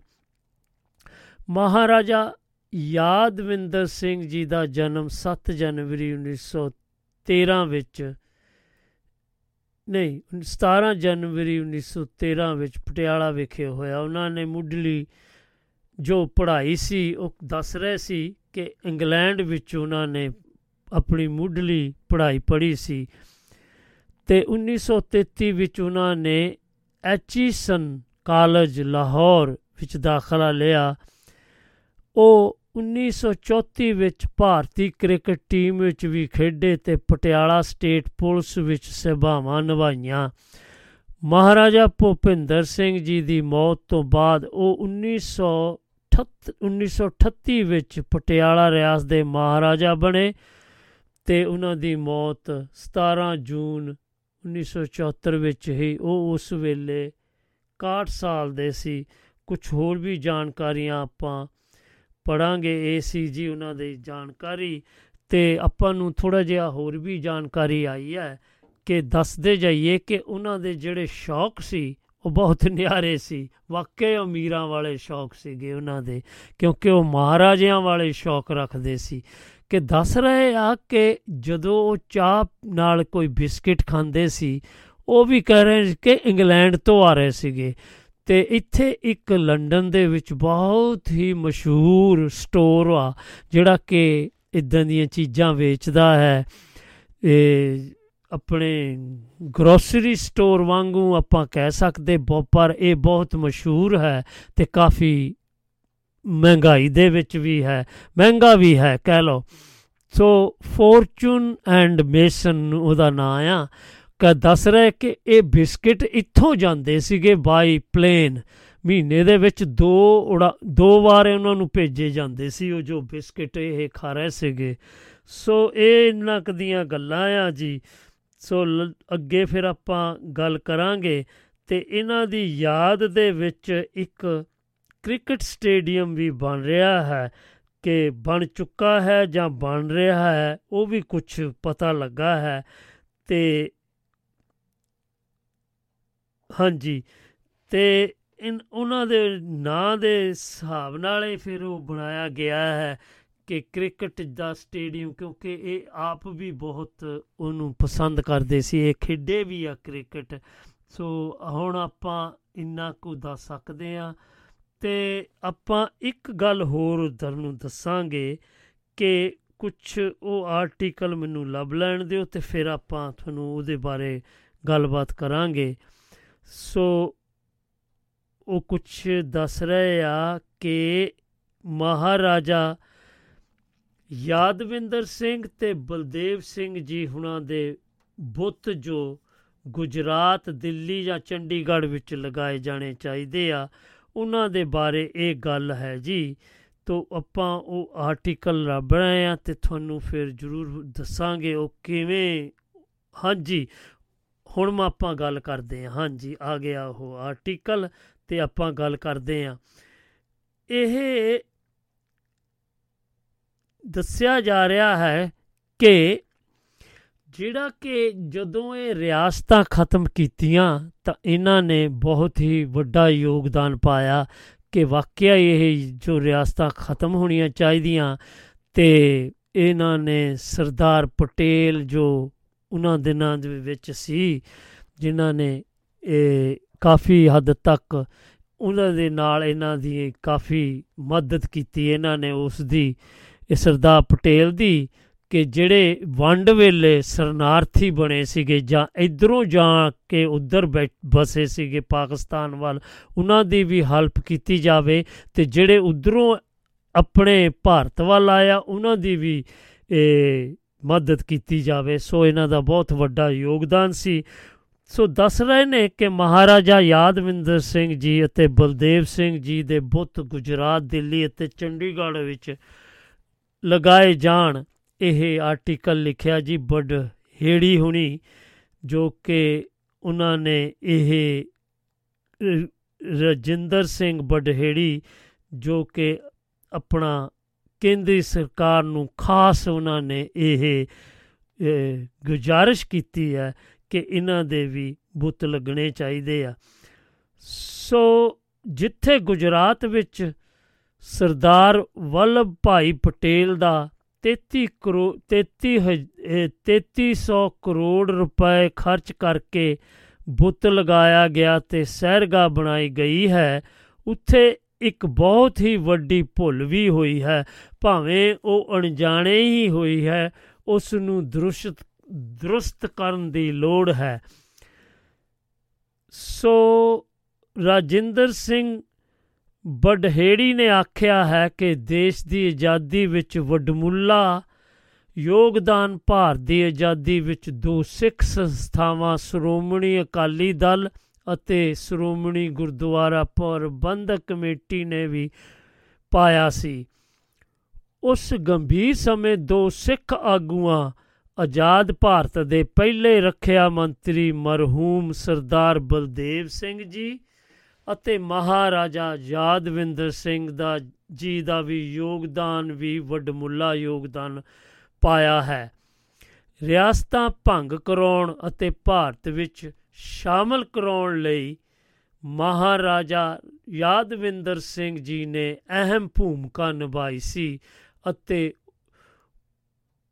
ਪਾਕਿਸਤਾਨ ਜੋ ਕਿ ਪਾਕਿਸਤਾਨ ਤੇ ਇੰਡੀਆ ਦੀ ਵੰਡ ਹੋਈ ਆ, ਜਦੋਂ ਉਦੋਂ ਜੋ ਲੋਕ ਸਰਨਾਰਥੀ ਬਣੇ, ਇਧਰੋਂ ਉਧਰ ਗਏ, ਉਧਰੋਂ ਇੱਧਰ ਆਏ, ਉਹਨਾਂ ਦੇ ਵਿੱਚੋਂ ਸਿੱਖ ਪੰਜਾਬੀਆਂ ਨੂੰ ਆਪਣੀ ਜ਼ਮੀਨ ਦਾਨ ਕਰਕੇ ਉਹਨਾਂ ਨੂੰ ਵਸਾਇਆ। ਇਸੇ ਤਰ੍ਹਾਂ ਸਰਦਾਰ ਬਲਦੇਵ ਸਿੰਘ ਜੀ ਨੇ ਸਰਦਾਰ ਪਟੇਲ ਨਾਲ ਰਲ ਕੇ ਵੱਡੇ ਕਤਲੇਆਮ ਨੂੰ ਨਾਕਾਮ ਕਰਕੇ ਭਾਰਤੀ ਆਜ਼ਾਦੀ ਦੌਰਾਨ ਮੁਸਲਮਾਨ ਭਾਈਚਾਰੇ ਦਾ ਵਿਦਰੋਹ ਰੋਕਿਆ ਗਿਆ ਅਤੇ ਪਾਕਿਸਤਾਨ ਮੁਸਲਮ ਏਰੀਏ ਵਿੱਚ ਬਚਾਉਣ ਲਈ ਅਤੇ ਨਵੇਂ ਥਾਵਾਂ ਉੱਤੇ ਵਸਾਇਆ ਸੀ। ਸਰਦਾਰ ਬਲਦੇਵ ਸਿੰਘ ਜੀ ਨੇ ਆਪਣੀ ਨਿੱਜੀ ਜ਼ਮੀਨ ਉੱਤੇ ਉੱਜੜ ਕੇ ਆਏ ਪਰਿਵਾਰਾਂ ਨੂੰ ਵਸਾਇਆ। ਜਿੱਥੇ ਹੀ ਬਸ ਨਹੀਂ, ਇੱਥੇ ਹੀ ਬਸ ਨਹੀਂ ਸਰਦਾਰ ਬਲਦੇਵ ਸਿੰਘ ਜੀ ਨੇ, ਨੇਤਾ ਸ਼੍ਰੀ ਸੁਭਾਸ਼ ਚੰਦਰ ਬੋਸ ਜੀ ਨੂੰ ਵੀ ਅੰਗਰੇਜ਼ੀ ਹੁਕਮ ਤੋਂ ਬਚਾਉਣ ਲਈ ਲੰਮੇ ਸਮੇਂ ਤੱਕ ਆਪਣੀ ਪਰਵਾਹ ਨਾ ਕਰਦੇ ਅਪਣਾ ਦਿੱਤੀ ਸੀ ਅਤੇ ਨੇਤਾ ਸ਼੍ਰੀ ਸੁਭਾਸ਼ ਚੰਦਰ ਬੋਸ ਜੀ ਨੂੰ ਮਾਲੀ ਮਦਦ ਵੀ ਕਰਾਈ ਗਈ ਸੀ। ਸੋ ਬਡੜੇਰੀ ਜੀ ਨੇ ਆਖਿਆ ਹੈ ਕਿ ਸਰਦਾਰ ਬਲਦੇਵ ਸਿੰਘ ਜੀ ਅਤੇ ਮਹਾਰਾਜਾ ਯਾਦਵਿੰਦਰ ਸਿੰਘ ਜੀ ਦੇ ਬੁੱਤ ਦੀ ਗੁਜਰਾਤ ਅਤੇ ਦੇਸ਼ ਦੀ ਰਾਜਧਾਨੀ ਦਿੱਲੀ ਵਿੱਚ ਕਿਸੇ ਅਹਿਮ ਥਾਂ ਤੇ ਅਤੇ ਪੰਜਾਬ ਦੀ ਰਾਜਧਾਨੀ ਚੰਡੀਗੜ੍ਹ ਦੇ ਕਿਸੇ ਮਹੱਤਵਪੂਰਨ ਸਥਾਨ ਤੇ ਲਗਾਏ ਜਾਣ। ਤਾਂ ਜੋ ਦੇਸ਼ ਅਤੇ ਪੰਜਾਬ ਵਾਸੀਆਂ ਨੂੰ ਆਪਣੇ ਮਹਾਨ ਆਗੂਆਂ ਵੱਲੋਂ ਦੇਸ਼ ਦੀ ਆਜ਼ਾਦੀ ਵਿੱਚ ਪਾਏ ਵੱਡਮੁੱਲੇ ਯੋਗਦਾਨ ਬਾਰੇ ਪਤਾ ਲੱਗ ਸਕੇ, ਜੋ ਕਿ ਦੇਸ਼ ਦੀ ਆਜ਼ਾਦੀ ਦੇ ਇਤਿਹਾਸ ਨਾਲ ਸੰਬੰਧਿਤ ਹੈ। ਹਾਂਜੀ, ਇਹ ਤਾਂ ਉਹਦਾ ਚੰਗੀ ਸਲਾਹ ਹੈ, ਪਰ ਇਹ ਲੱਗੇਗਾ ਜਾਂ ਨਹੀਂ ਲੱਗੇਗਾ, ਇਹਦੇ ਵਿੱਚ ਇਹਦੇ ਵਿੱਚ ਅਸੀਂ ਕੋਈ ਤੁਹਾਨੂੰ ਸ਼ੋਰਟੀ ਨਹੀਂ ਦੇ ਸਕਦੇ ਕਿਉਂਕਿ ਪਤਾ ਨਹੀਂ ਇਹ ਕਿਸ ਹਿਸਾਬ ਨਾਲ ਇਹਨਾਂ ਨੂੰ ਇਹ ਮੰਨਿਆ ਜਾਏਗਾ ਜਾਂ ਨਹੀਂ ਮੰਨਿਆ ਜਾਏਗਾ। ਜੇ ਮੰਨਣਾ ਹੁੰਦਾ ਤਾਂ ਇਹ ਪਹਿਲਾਂ ਹੀ ਲੱਗ ਜਾਣਾ ਸੀਗਾ। ਚਲੋ ਛੱਡੋ ਪਰੇ ਆਪਾਂ ਇਹ ਕਾਲੇ ਲੈ ਲੈਣਾ ਹੈ, ਇੰਨੀ ਚਿੰਤਾ ਕਰਨੀ ਆ। ਕਿਉਂਕਿ ਇਹ ਸਨੇਹ ਪੜਦੇ ਜਾਈਏ, ਕਿਉਂਕਿ ਸਨੇਹਾ ਕੁਝ ਇਸ ਤਰ੍ਹਾਂ ਦੱਸ ਰਿਹਾ ਹੈ ਜੀ ਲਓ ਦੇਖੀਏ ਕੌਣ ਆਪਾਂ ਨੂੰ ਸੁਖਦੇਵ ਇਹ ਆਪਾਂ ਸੁਖਦੇਵ ਸਿੰਘ ਗੰਡਵਾ ਜੀ ਫਗਵਾੜਾ ਦੀ ਧਰਤੀ ਤੋਂ ਲਿਖ ਰਹੇ ਨੇ, ਸਤਿ ਸ੍ਰੀ ਅਕਾਲ ਸਾਰੇ ਹੀ ਦੁਆਬਾ ਰੇਡੀਓ ਦੇ ਸਰੋਤਿਆਂ ਨੂੰ ਪਿਆਰ ਭਰੀ ਸਤਿ ਸ੍ਰੀ ਅਕਾਲ ਜੀ। ਰਾਓ ਸਾਹਿਬ ਤੁਹਾਨੂੰ ਵੀ ਅੱਜ ਵਾਲਾ ਪ੍ਰੋਗਰਾਮ ਬਹੁਤ ਹੀ ਵਧੀਆ ਲੱਗਿਆ ਜੀ। ਸੋ ਸੁਣ ਰਹੇ ਆ ਜਾਣਕਾਰੀ ਵਿੱਚ ਵਾਧਾ ਹੋ ਰਿਹਾ ਹੈ। ਸਾਰਿਆਂ ਦਾ ਬਹੁਤ ਬਹੁਤ ਧੰਨਵਾਦ ਜੋ ਕਿ ਸਾਡਾ ਸਾਥ ਇਸ ਸਤਰੰਗੀ ਪੀਂਗ ਨੂੰ ਦੇ ਰਹੇ ਆ। ਥੈਂਕ ਯੂ ਤੁਹਾਡੇ ਪਿਆਰ ਦਾ। ਲੋਚਨ ਸਿੰਘ ਜੀ ਵੀ ਲਿਖ ਰਹੇ ਆ, ਆਪਣੇ ਇਹ ਲਿਖ ਰਹੇ ਜੀ ਪੀਟਰ ਬੋਰੋ ਤੋਂ। ਇਹ ਲਿਖ ਰਹੇ ਆ ਕਿ ਪ੍ਰੋਗਰਾਮ ਸ਼ੁਰੂ ਤੁਹਾਡਾ ਸੁਣ ਰਹੇ ਆ ਜੀ ਤੇ ਤੁਸੀਂ ਜੋ ਸਾਨੂੰ ਸ਼ਖਸੀਅਤਾਂ ਦੀ ਜਾਣਕਾਰੀ ਬਾਰੇ ਤੁਸੀਂ ਜਾਂ ਉਹਨਾਂ ਦੀ ਜੀਵਨੀ ਬਾਰੇ ਦੱਸਦੇ ਆ ਬਹੁਤ ਹੀ ਚੰਗਾ ਲੱਗਦਾ ਤੇ ਸਾਰੇ ਹੀ ਸੋਤਿਆਂ ਨੂੰ ਬਹੁਤ ਮੇਰੇ ਵੱਲੋਂ ਪਿਆਰ ਭਰੀ ਸਤਿ ਸ੍ਰੀ ਅਕਾਲ ਜੀ ਤੇ ਤੁਹਾਨੂੰ ਵੀ ਜੀ। ਸੋ ਇਹ ਤਾਂ ਸੁਨੇਹੇ ਸੀ ਦੋ ਸੁਨੇਹੇ ਹੋਰ ਆ ਜੀ। ਇਹ ਸੁਭਾਸ਼ ਕੁਮਾਰ ਜੀ ਲਿਖ ਰਹੇ ਆ ਲੁਧਿਆਣੇ ਤੋਂ। ਕਹਿ ਰਹੇ ਜੀ, ਪ੍ਰੋਗਰਾਮ ਸੁਣ ਰਹੇ ਆ ਤੇ ਬਹੁਤ ਪਿਆਰਾ ਲੱਗ ਰਿਹਾ ਆ। ਸੋ ਕੁਝ ਜੋ ਜਾਣਕਾਰੀਆਂ ਤੁਸੀਂ ਦਿੰਨੇ ਆ ਇਹਦੇ ਵਿੱਚ ਵਾਧਾ ਹੁੰਦਾ, ਸਾਡੇ ਤੇ ਬਹੁਤ ਚੰਗਾ ਲੱਗ ਰਿਹਾ ਆ। ਤੇ ਹਾਂਜੀ। ਹਾਂਜੀ ਕੁਝ ਇਹ ਤਾਂ ਸੀ ਜੀ ਸਨੇਹੇ, ਤੇ ਚਲੋ ਫਿਰ ਆਪਾਂ ਅਗਲੇ ਪੜਾਅ ਵੱਲ ਵਧੀਏ ਤੇ ਫਿਰ ਨਹੀਂ ਤੇ ਸਮਾਂ ਵੀ ਸਮਾਪਤੀ ਵੱਲ ਵਧਦਾ ਜਾ ਰਿਹਾ ਹੈ, ਕਿਉਂਕਿ ਇਹ ਕੁਝ ਇਸ ਤਰ੍ਹਾਂ ਦੱਸ ਰਹੇ ਆ ਕਿ ਮੁੱਲਾਪੁਰ ਅੰਤਰਰਾਸ਼ਟਰੀ ਕ੍ਰਿਕਟ ਸਟੇਡੀਅਮ ਦਾ ਨਾਮ ਹੁਣ ਹੋਵੇਗਾ ਮਹਾਰਾਜਾ ਯਾਦਵਿੰਦਰ ਸਿੰਘ ਸਟੇਡੀਅਮ। ਸੋ, ਦੱਸਿਆ ਇਹ ਜਾ ਰਿਹਾ ਹੈ ਕਿ ਚੰਡੀਗੜ੍ਹ ਦੇ ਨੇੜੇ ਸੁੰਦਰ ਇਲਾਕੇ ਮੁੱਲਾਪੁਰ ਵਿੱਚ ਬਣ ਕੇ ਤਿਆਰ ਹੋ ਚੁੱਕਾ ਹੈ। ਉਸ ਦਾ ਨਾਮ ਹੁਣ ਮਹਾਰਾਜਾ ਯਾਦਵਿੰਦਰ ਸਿੰਘ ਸਟੇਡੀਅਮ ਹੋਵੇਗਾ। ਮਹਾਰਾਜਾ ਯਾਦਵਿੰਦਰ ਸਿੰਘ ਜੀ, ਜਿਨ੍ਹਾਂ ਕੇ ਭਾਰਤ ਵਿੱਚ ਖਿਡਾਰੀਆਂ ਅਤੇ ਖੇਡਾਂ ਨੂੰ ਉਤਸ਼ਾਹਿਤ ਕੀਤਾ। ਸੋ ਮਹਾਰਾਜਾ ਯਾਦਵਿੰਦਰ ਸਿੰਘ ਜੀ, ਉਹ ਸੀ ਜਿਸ ਨੇ ਭਾਰਤ ਵਿੱਚ ਪਹਿਲੀ ਏਸ਼ੀਅਨ ਏਸ਼ੀਅਨ ਖੇਡਾਂ ਆਯੋਜਿਤ ਕੀਤੀਆਂ ਸਨ। ਖੇਲਾਂ ਤੋਂ ਇਲਾਵਾ, ਖੇਡਾਂ ਤੋਂ ਇਲਾਵਾ ਮਹਾਰਾਜਾ ਯਾਦਵਿੰਦਰ ਸਿੰਘ ਜੀ, ਖਾਸ ਕਰ ਕ੍ਰਿਕਟ ਦਾ ਬਹੁਤ ਵਧੀਆ ਪਲੇਅਰ ਸਨ। ਉਹ 1934 ਵਿੱਚ ਭਾਰਤ ਲਈ ਖੇਡਣ ਵਾਲੇ ਪਹਿਲਾ ਟੈਸਟ ਖਿਡਾਰੀ ਸੀ। ਇਸ ਸਬੰਧ ਵਿੱਚ ਪੰਜਾਬ ਕ੍ਰਿਕਟ ਐਸੋਸੀਏਸ਼ਨ ਦੀ ਅਪੈਕਸ ਕਮੇਟੀ ਨੇ ਮੈਂਬਰਾਂ ਦੀ ਮਹੱਤਵਪੂਰਨ ਮੀਟਿੰਗ ਕੱਲ ਪਰ ਹੋਈ ਤੇ ਉਹਨਾਂ ਨੇ ਇਹ ਫੈਸਲਾ ਲਿਆ ਕਿ ਮੁੱਲਾਂਪੁਰ ਵਿੱਚ ਜੋ ਸਟੇਡੀਅਮ ਬਣਿਆ ਹੈ ਉਸ ਨੂੰ ਅਸੀਂ ਮਹਾਰਾਜਾ ਯਾਦਵਿੰਦਰ ਸਿੰਘ ਦਾ ਨਾਂ ਦੇ ਰਹੇ ਹਾਂ ਮਹਾਰਾਜਾ ਯਾਦਵਿੰਦਰ ਸਿੰਘ 1938 ਤੋਂ ਲੈ ਕੇ 1960 ਤੱਕ ਭਾਰਤੀ 올림픽 ਐਸੋਸੀਏਸ਼ਨ ਦੇ ਪ੍ਰਧਾਨ ਰਹੇ ਉਹਨਾਂ ਨੇ ਯਾਦਵਿੰਦਰਾ ਪਬਲਿਕ ਸਕੂਲ ਦੀ ਸਥਾਪਨਾ ਵੀ ਕੀਤੀ ਉਹ BCCI ਦੇ ਪ੍ਰਧਾਨ ਵੀ ਸੀ। ਇਸ ਤੋਂ ਇਲਾਵਾ ਮਹਾਰਾਜਾ ਯਾਦਵਿੰਦਰ ਜੀ ਨੇ ਵੀ ਦੇਸ਼ ਦੇ ਖਿਡਾਰੀਆਂ ਲਈ ਅੰਤਰਰਾਸ਼ਟਰੀ ਪੱਧਰੀ I N I S national institute sports ਲਈ ਦੇਸ਼ ਲਈ ਦਾਨ ਵੀ ਦਿੱਤਾ ਸੀ। ਇਸ ਤੋਂ ਇਲਾਵਾ ਉਹਨਾਂ ਨੇ ਸਿੱਖਿਆ ਅਤੇ ਖੇਡਾਂ ਨੂੰ ਸ਼ਾਤ ਕਰਨ ਲਈ ਕਈ ਹੋਰ ਜਾਇਦਾਦਾਂ ਦਾਨ ਵੀ ਕੀਤੀਆਂ। ਸੋ ਬੈਠਕ ਵਿੱਚ ਕਈ ਹੋਰ ਹਮਲੇ। ਲਓ ਜੀ, ਇਹ ਤਾਂ ਗੱਲਬਾਤ ਸੀ ਉਹਨਾਂ ਦੇ ਜੋ ਉਹਨਾਂ ਨੇ ਇੱਕ ਉਹਨਾਂ ਦੇ ਯੋਗਦਾਨ ਦੇ ਉੱਤੇ ਜੋ ਅਹਿਮ ਫੈਸਲਾ ਲਿਆ ਗਿਆ।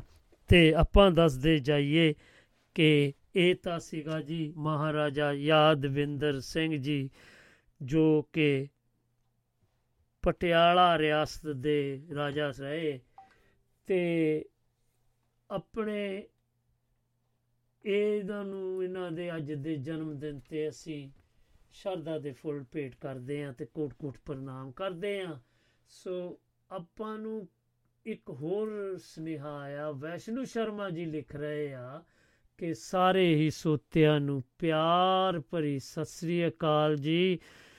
ਤੇ ਬਹੁਤ ਹੀ ਪਿਆਰਾ ਤੁਹਾਡਾ ਪ੍ਰੋਗਰਾਮ ਜਾ ਰਿਹਾ। ਸੁਣ ਰਹੇ ਆ ਤੇ ਠੰਡ ਵਿੱਚ ਨਿੱਗ ਦਾ ਕੰਮ ਦੇ ਰਿਹਾ ਜੀ। ਥੈਂਕ ਯੂ ਜੀ ਤੁਹਾਡੇ ਪਿਆਰ ਦਾ। ਮੈਨੂੰ ਅੱਗੇ ਇੱਥੇ ਠੰਡ ਲੱਗ ਰਹੀ ਹੈ ਤੇ ਮੈਂ ਚਲੋ ਜੀ, ਮੈਂ ਕਰ ਰਿਹਾ ਬਹੁਤ ਬਹੁਤ ਦਿਲ ਦੀਆਂ ਗਰਾਈਆਂ ਤੋਂ ਤੁਹਾਡਾ ਧੰਨਵਾਦ ਜੀ। ਸੋ ਲਓ ਆਪਾਂ ਫਿਰ ਅਗਲੇ ਪੜਾਅ ਵੱਲ ਵਧੀਏ। ਇਹ ਤਾਂ ਸੀਗਾ ਜੀ ਗਿਆਨੀ ਗੁਰਦਿੱਤ ਸਿੰਘ ਜੀ ਹੁਣਾਂ ਦੀ ਜੀਵਨੀ ਬਾਰੇ ਜੋ ਆਪਾਂ ਉਹਨਾਂ ਦੀ ਬਰਸੀ ਮਨਾਈ ਅੱਜ ਤੇ ਉਹਨਾਂ ਨੂੰ ਸ਼ਰਧਾ ਦੇ ਫੁੱਲ ਭੇਟ ਕੀਤੇ ਤੇ ਕੋਟ-ਕੋਟ ਪ੍ਰਣਾਮ ਕਰ ਰਹੇ ਆ ਫਿਰ ਆਪਾਂ ਮਹਾਰਾਜਾ ਯਾਦਵਿੰਦਰ ਸਿੰਘ ਜੀ, ਜਿਨ੍ਹਾਂ ਦਾ ਜਨਮ ਦਿਨ ਹੈ ਅੱਜ ਦੇ ਦਿਹਾੜੇ, ਸੋ ਉਹਨਾਂ ਨੂੰ ਵੀ ਕੋਟ-ਕੋਟ ਪ੍ਰਣਾਮ ਕਰਦੇ ਤੇ ਸ਼ਰਧਾ ਦੇ ਫੁੱਲ ਭੇਟ ਕਰਦੇ ਆ ਚਲੋ, ਹੁਣ ਆਪਾਂ ਗੱਲ ਕਰਾਂਗੇ ਉਸ ਮਹਾਨ, ਇਹ ਜੋ ਕਿ ਮੁੱਕੇਬਾਜ਼ ਮੁਹੰਮਦ ਅਲੀ ਉਹਨਾਂ ਦੀ ਜੀਵਨੀ ਬਾਰੇ ਗੱਲਬਾਤ ਕਰਦੇ ਹਾਂ, ਕਿਉਂਕਿ ਅੱਜ ਉਹਨਾਂ ਦਾ ਵੀ ਜਨਮ ਦਿਨ ਹੈ। ਸੋ ਉਹਨਾਂ ਨੂੰ ਵੀ ਆਪਾਂ ਸ਼ਰਧਾ ਦੇ ਫੁੱਲ ਭੇਟ ਕਰਾਂਗੇ ਤੇ ਕੋਟ-ਕੋਟ ਪ੍ਰਣਾਮ ਕਰਦੇ ਹਾਂ। ਲਓ, ਆਓ ਜੀ, ਫਿਰ ਉਹਨਾਂ ਦੇ ਬਾਰੇ ਆਪਾਂ ਗੱਲਬਾਤ ਕਰੀਏ। ਉਹ ਕੁਝ ਇਸ ਤਰ੍ਹਾਂ ਦੱਸ ਰਹੇ ਆ ਉਹ ਦੱਸ ਰਹੇ ਨੇ ਕਿ ਮੁਹੰਮਦ ਅਲੀ ਮੁੱਕੇਬਾਜ਼। ਮੁਹੰਮਦ ਅਲੀ ਦਾ ਨਾਮ ਜਿਹੜਾ ਕਿ ਜਨਮ ਦਾ ਨਾਮ ਸੀ, ਉਹ ਕੈਸੀਅਸ ਕਲੇ ਸੀਗਾ। ਤੇ ਬਾਅਦ ਵਿੱਚ ਇਸ ਨੇ ਆਪਣਾ ਨਾਮ ਚੇਂਜ ਕਰ ਲਿਆ ਤੇ ਮੁਹੰਮਦ ਅਲੀ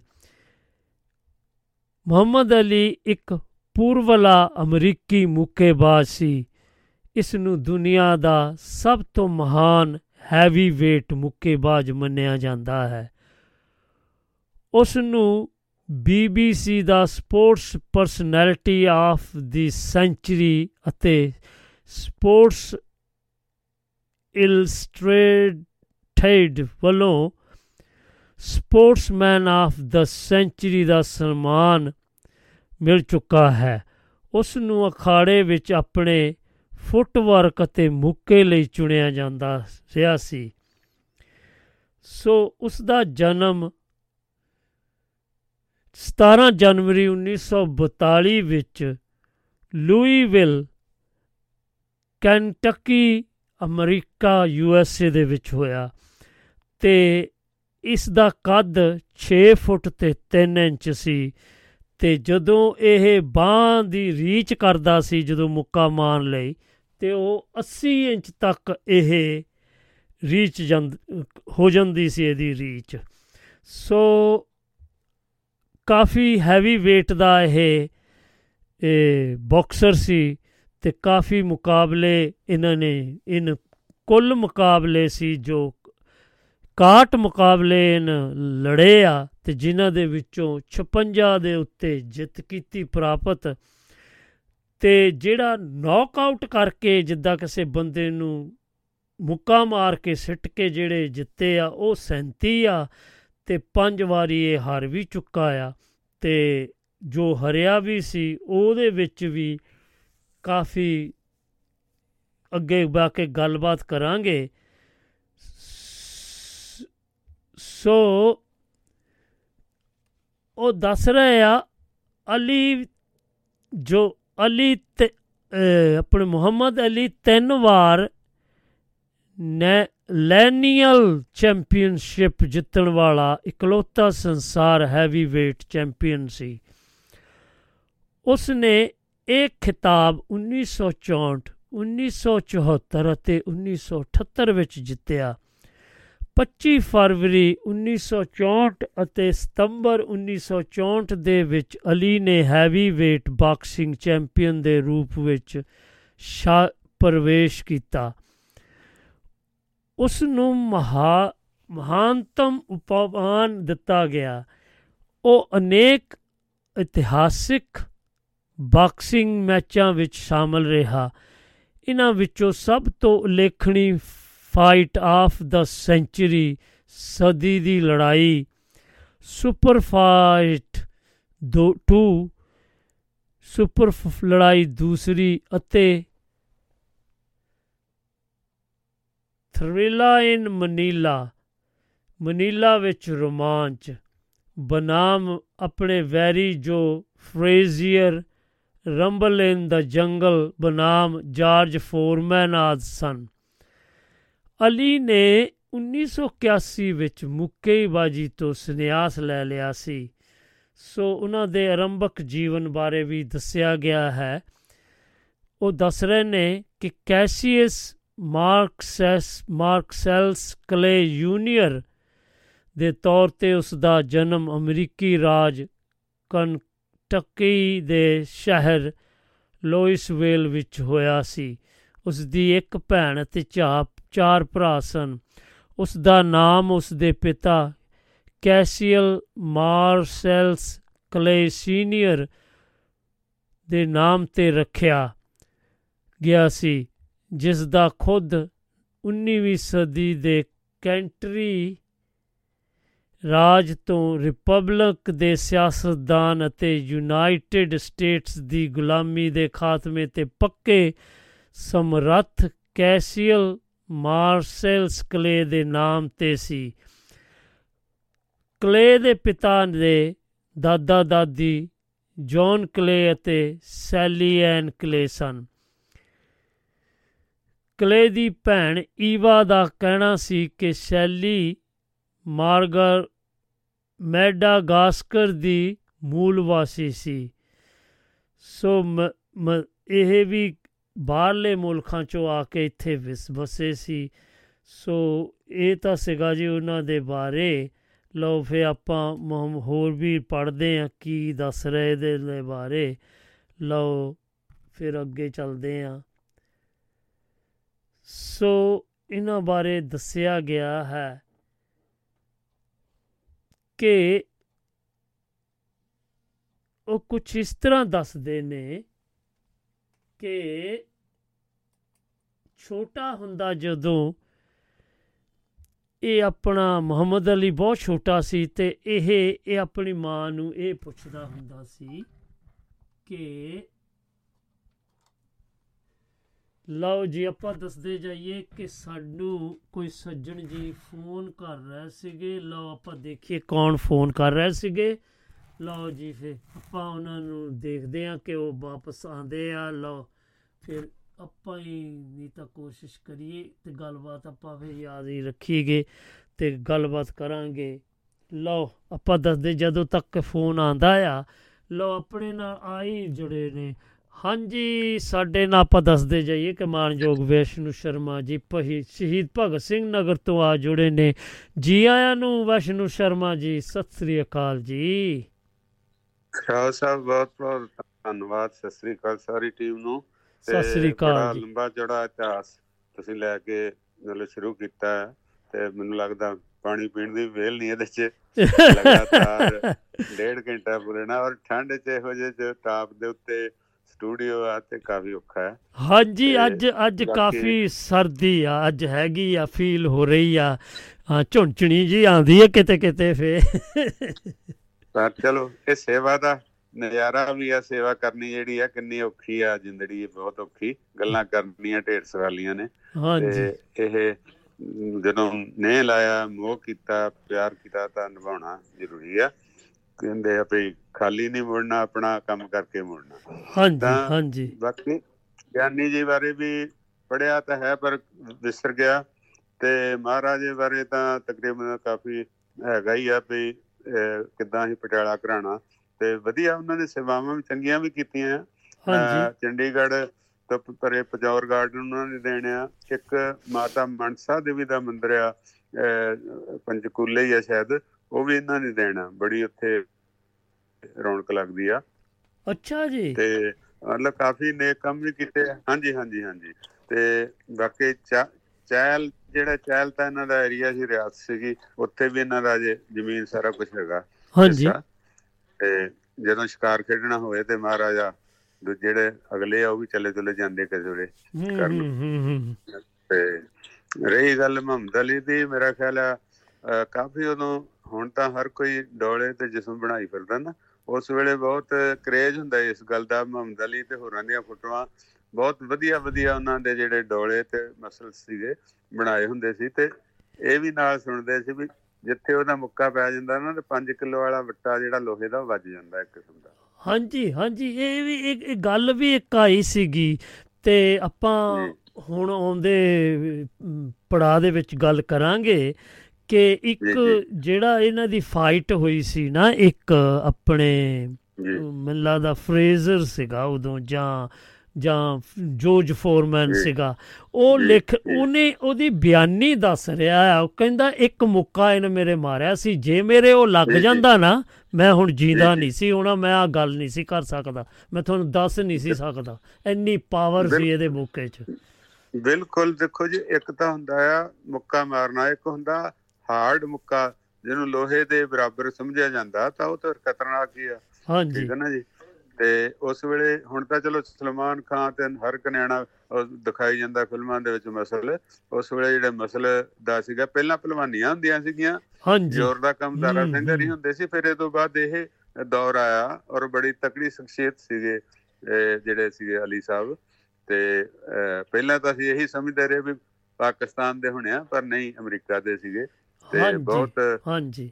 ਚੰਗੇ ਚੰਗੇ ਪਾਸੇ ਲਾਇਆ ਲੋਕਾਂ ਨੂੰ ਨੌਜਵਾਨਾਂ ਨੂੰ ਵਧੀਆ ਗੱਲ ਹੈ ਸਿਹਤ ਬਣਾਉਣੀ ਜੀ ਹਾਂਜੀ ਕਿਉਂਕਿ ਇਹਨਾਂ ਦਾ। ਜਿਹੜਾ ਨਾਮ ਸੀਗਾ ਉਹ ਪਹਿਲਾਂ ਕਲੇ ਸੀਗਾ ਜਿੱਦਾਂ ਸੈਲਸੀਅਸ ਕਲੇ ਇਹ। ਮੈਨੂੰ ਲੱਗਦਾ ਇਹ ਕ੍ਰਿਸਚੀਅਨ ਸੀ ਬਾਅਦ ਵਿੱਚ। ਮੁਸਲਿਮ ਕਨਵਰਟ ਹੋਏ ਆ ਕਿਉਂਕਿ ਮੈਂ। ਮੈਨੂੰ ਇੰਨੀ ਇੰਨੀ ਜਿੱਦਾਂ ਕਹ ਲਓ ਮੈਂ 100% ਨਹੀਂ ਸ਼ੋਰ ਹੈਗਾ ਕਿਉਂਕਿ ਮੈਂ ਬਹੁਤ ਪੁਰਾਣੀ ਇਹ ਗੱਲ ਸੁਣੀ ਆ ਕਹਿੰਦੇ ਨੇ। ਕਿ ਜਦੋਂ ਇਹ ਯੂਐਸਏ ਦੇ ਵਿੱਚ ਇਹ ਲਾਅ ਆ ਕਿ 2 ਸਾਲ ਤੁਹਾਨੂੰ ਮਿਲਟਰੀ ਦੇ ਵਿੱਚ ਜਾਣਾ ਪੈਣਾ।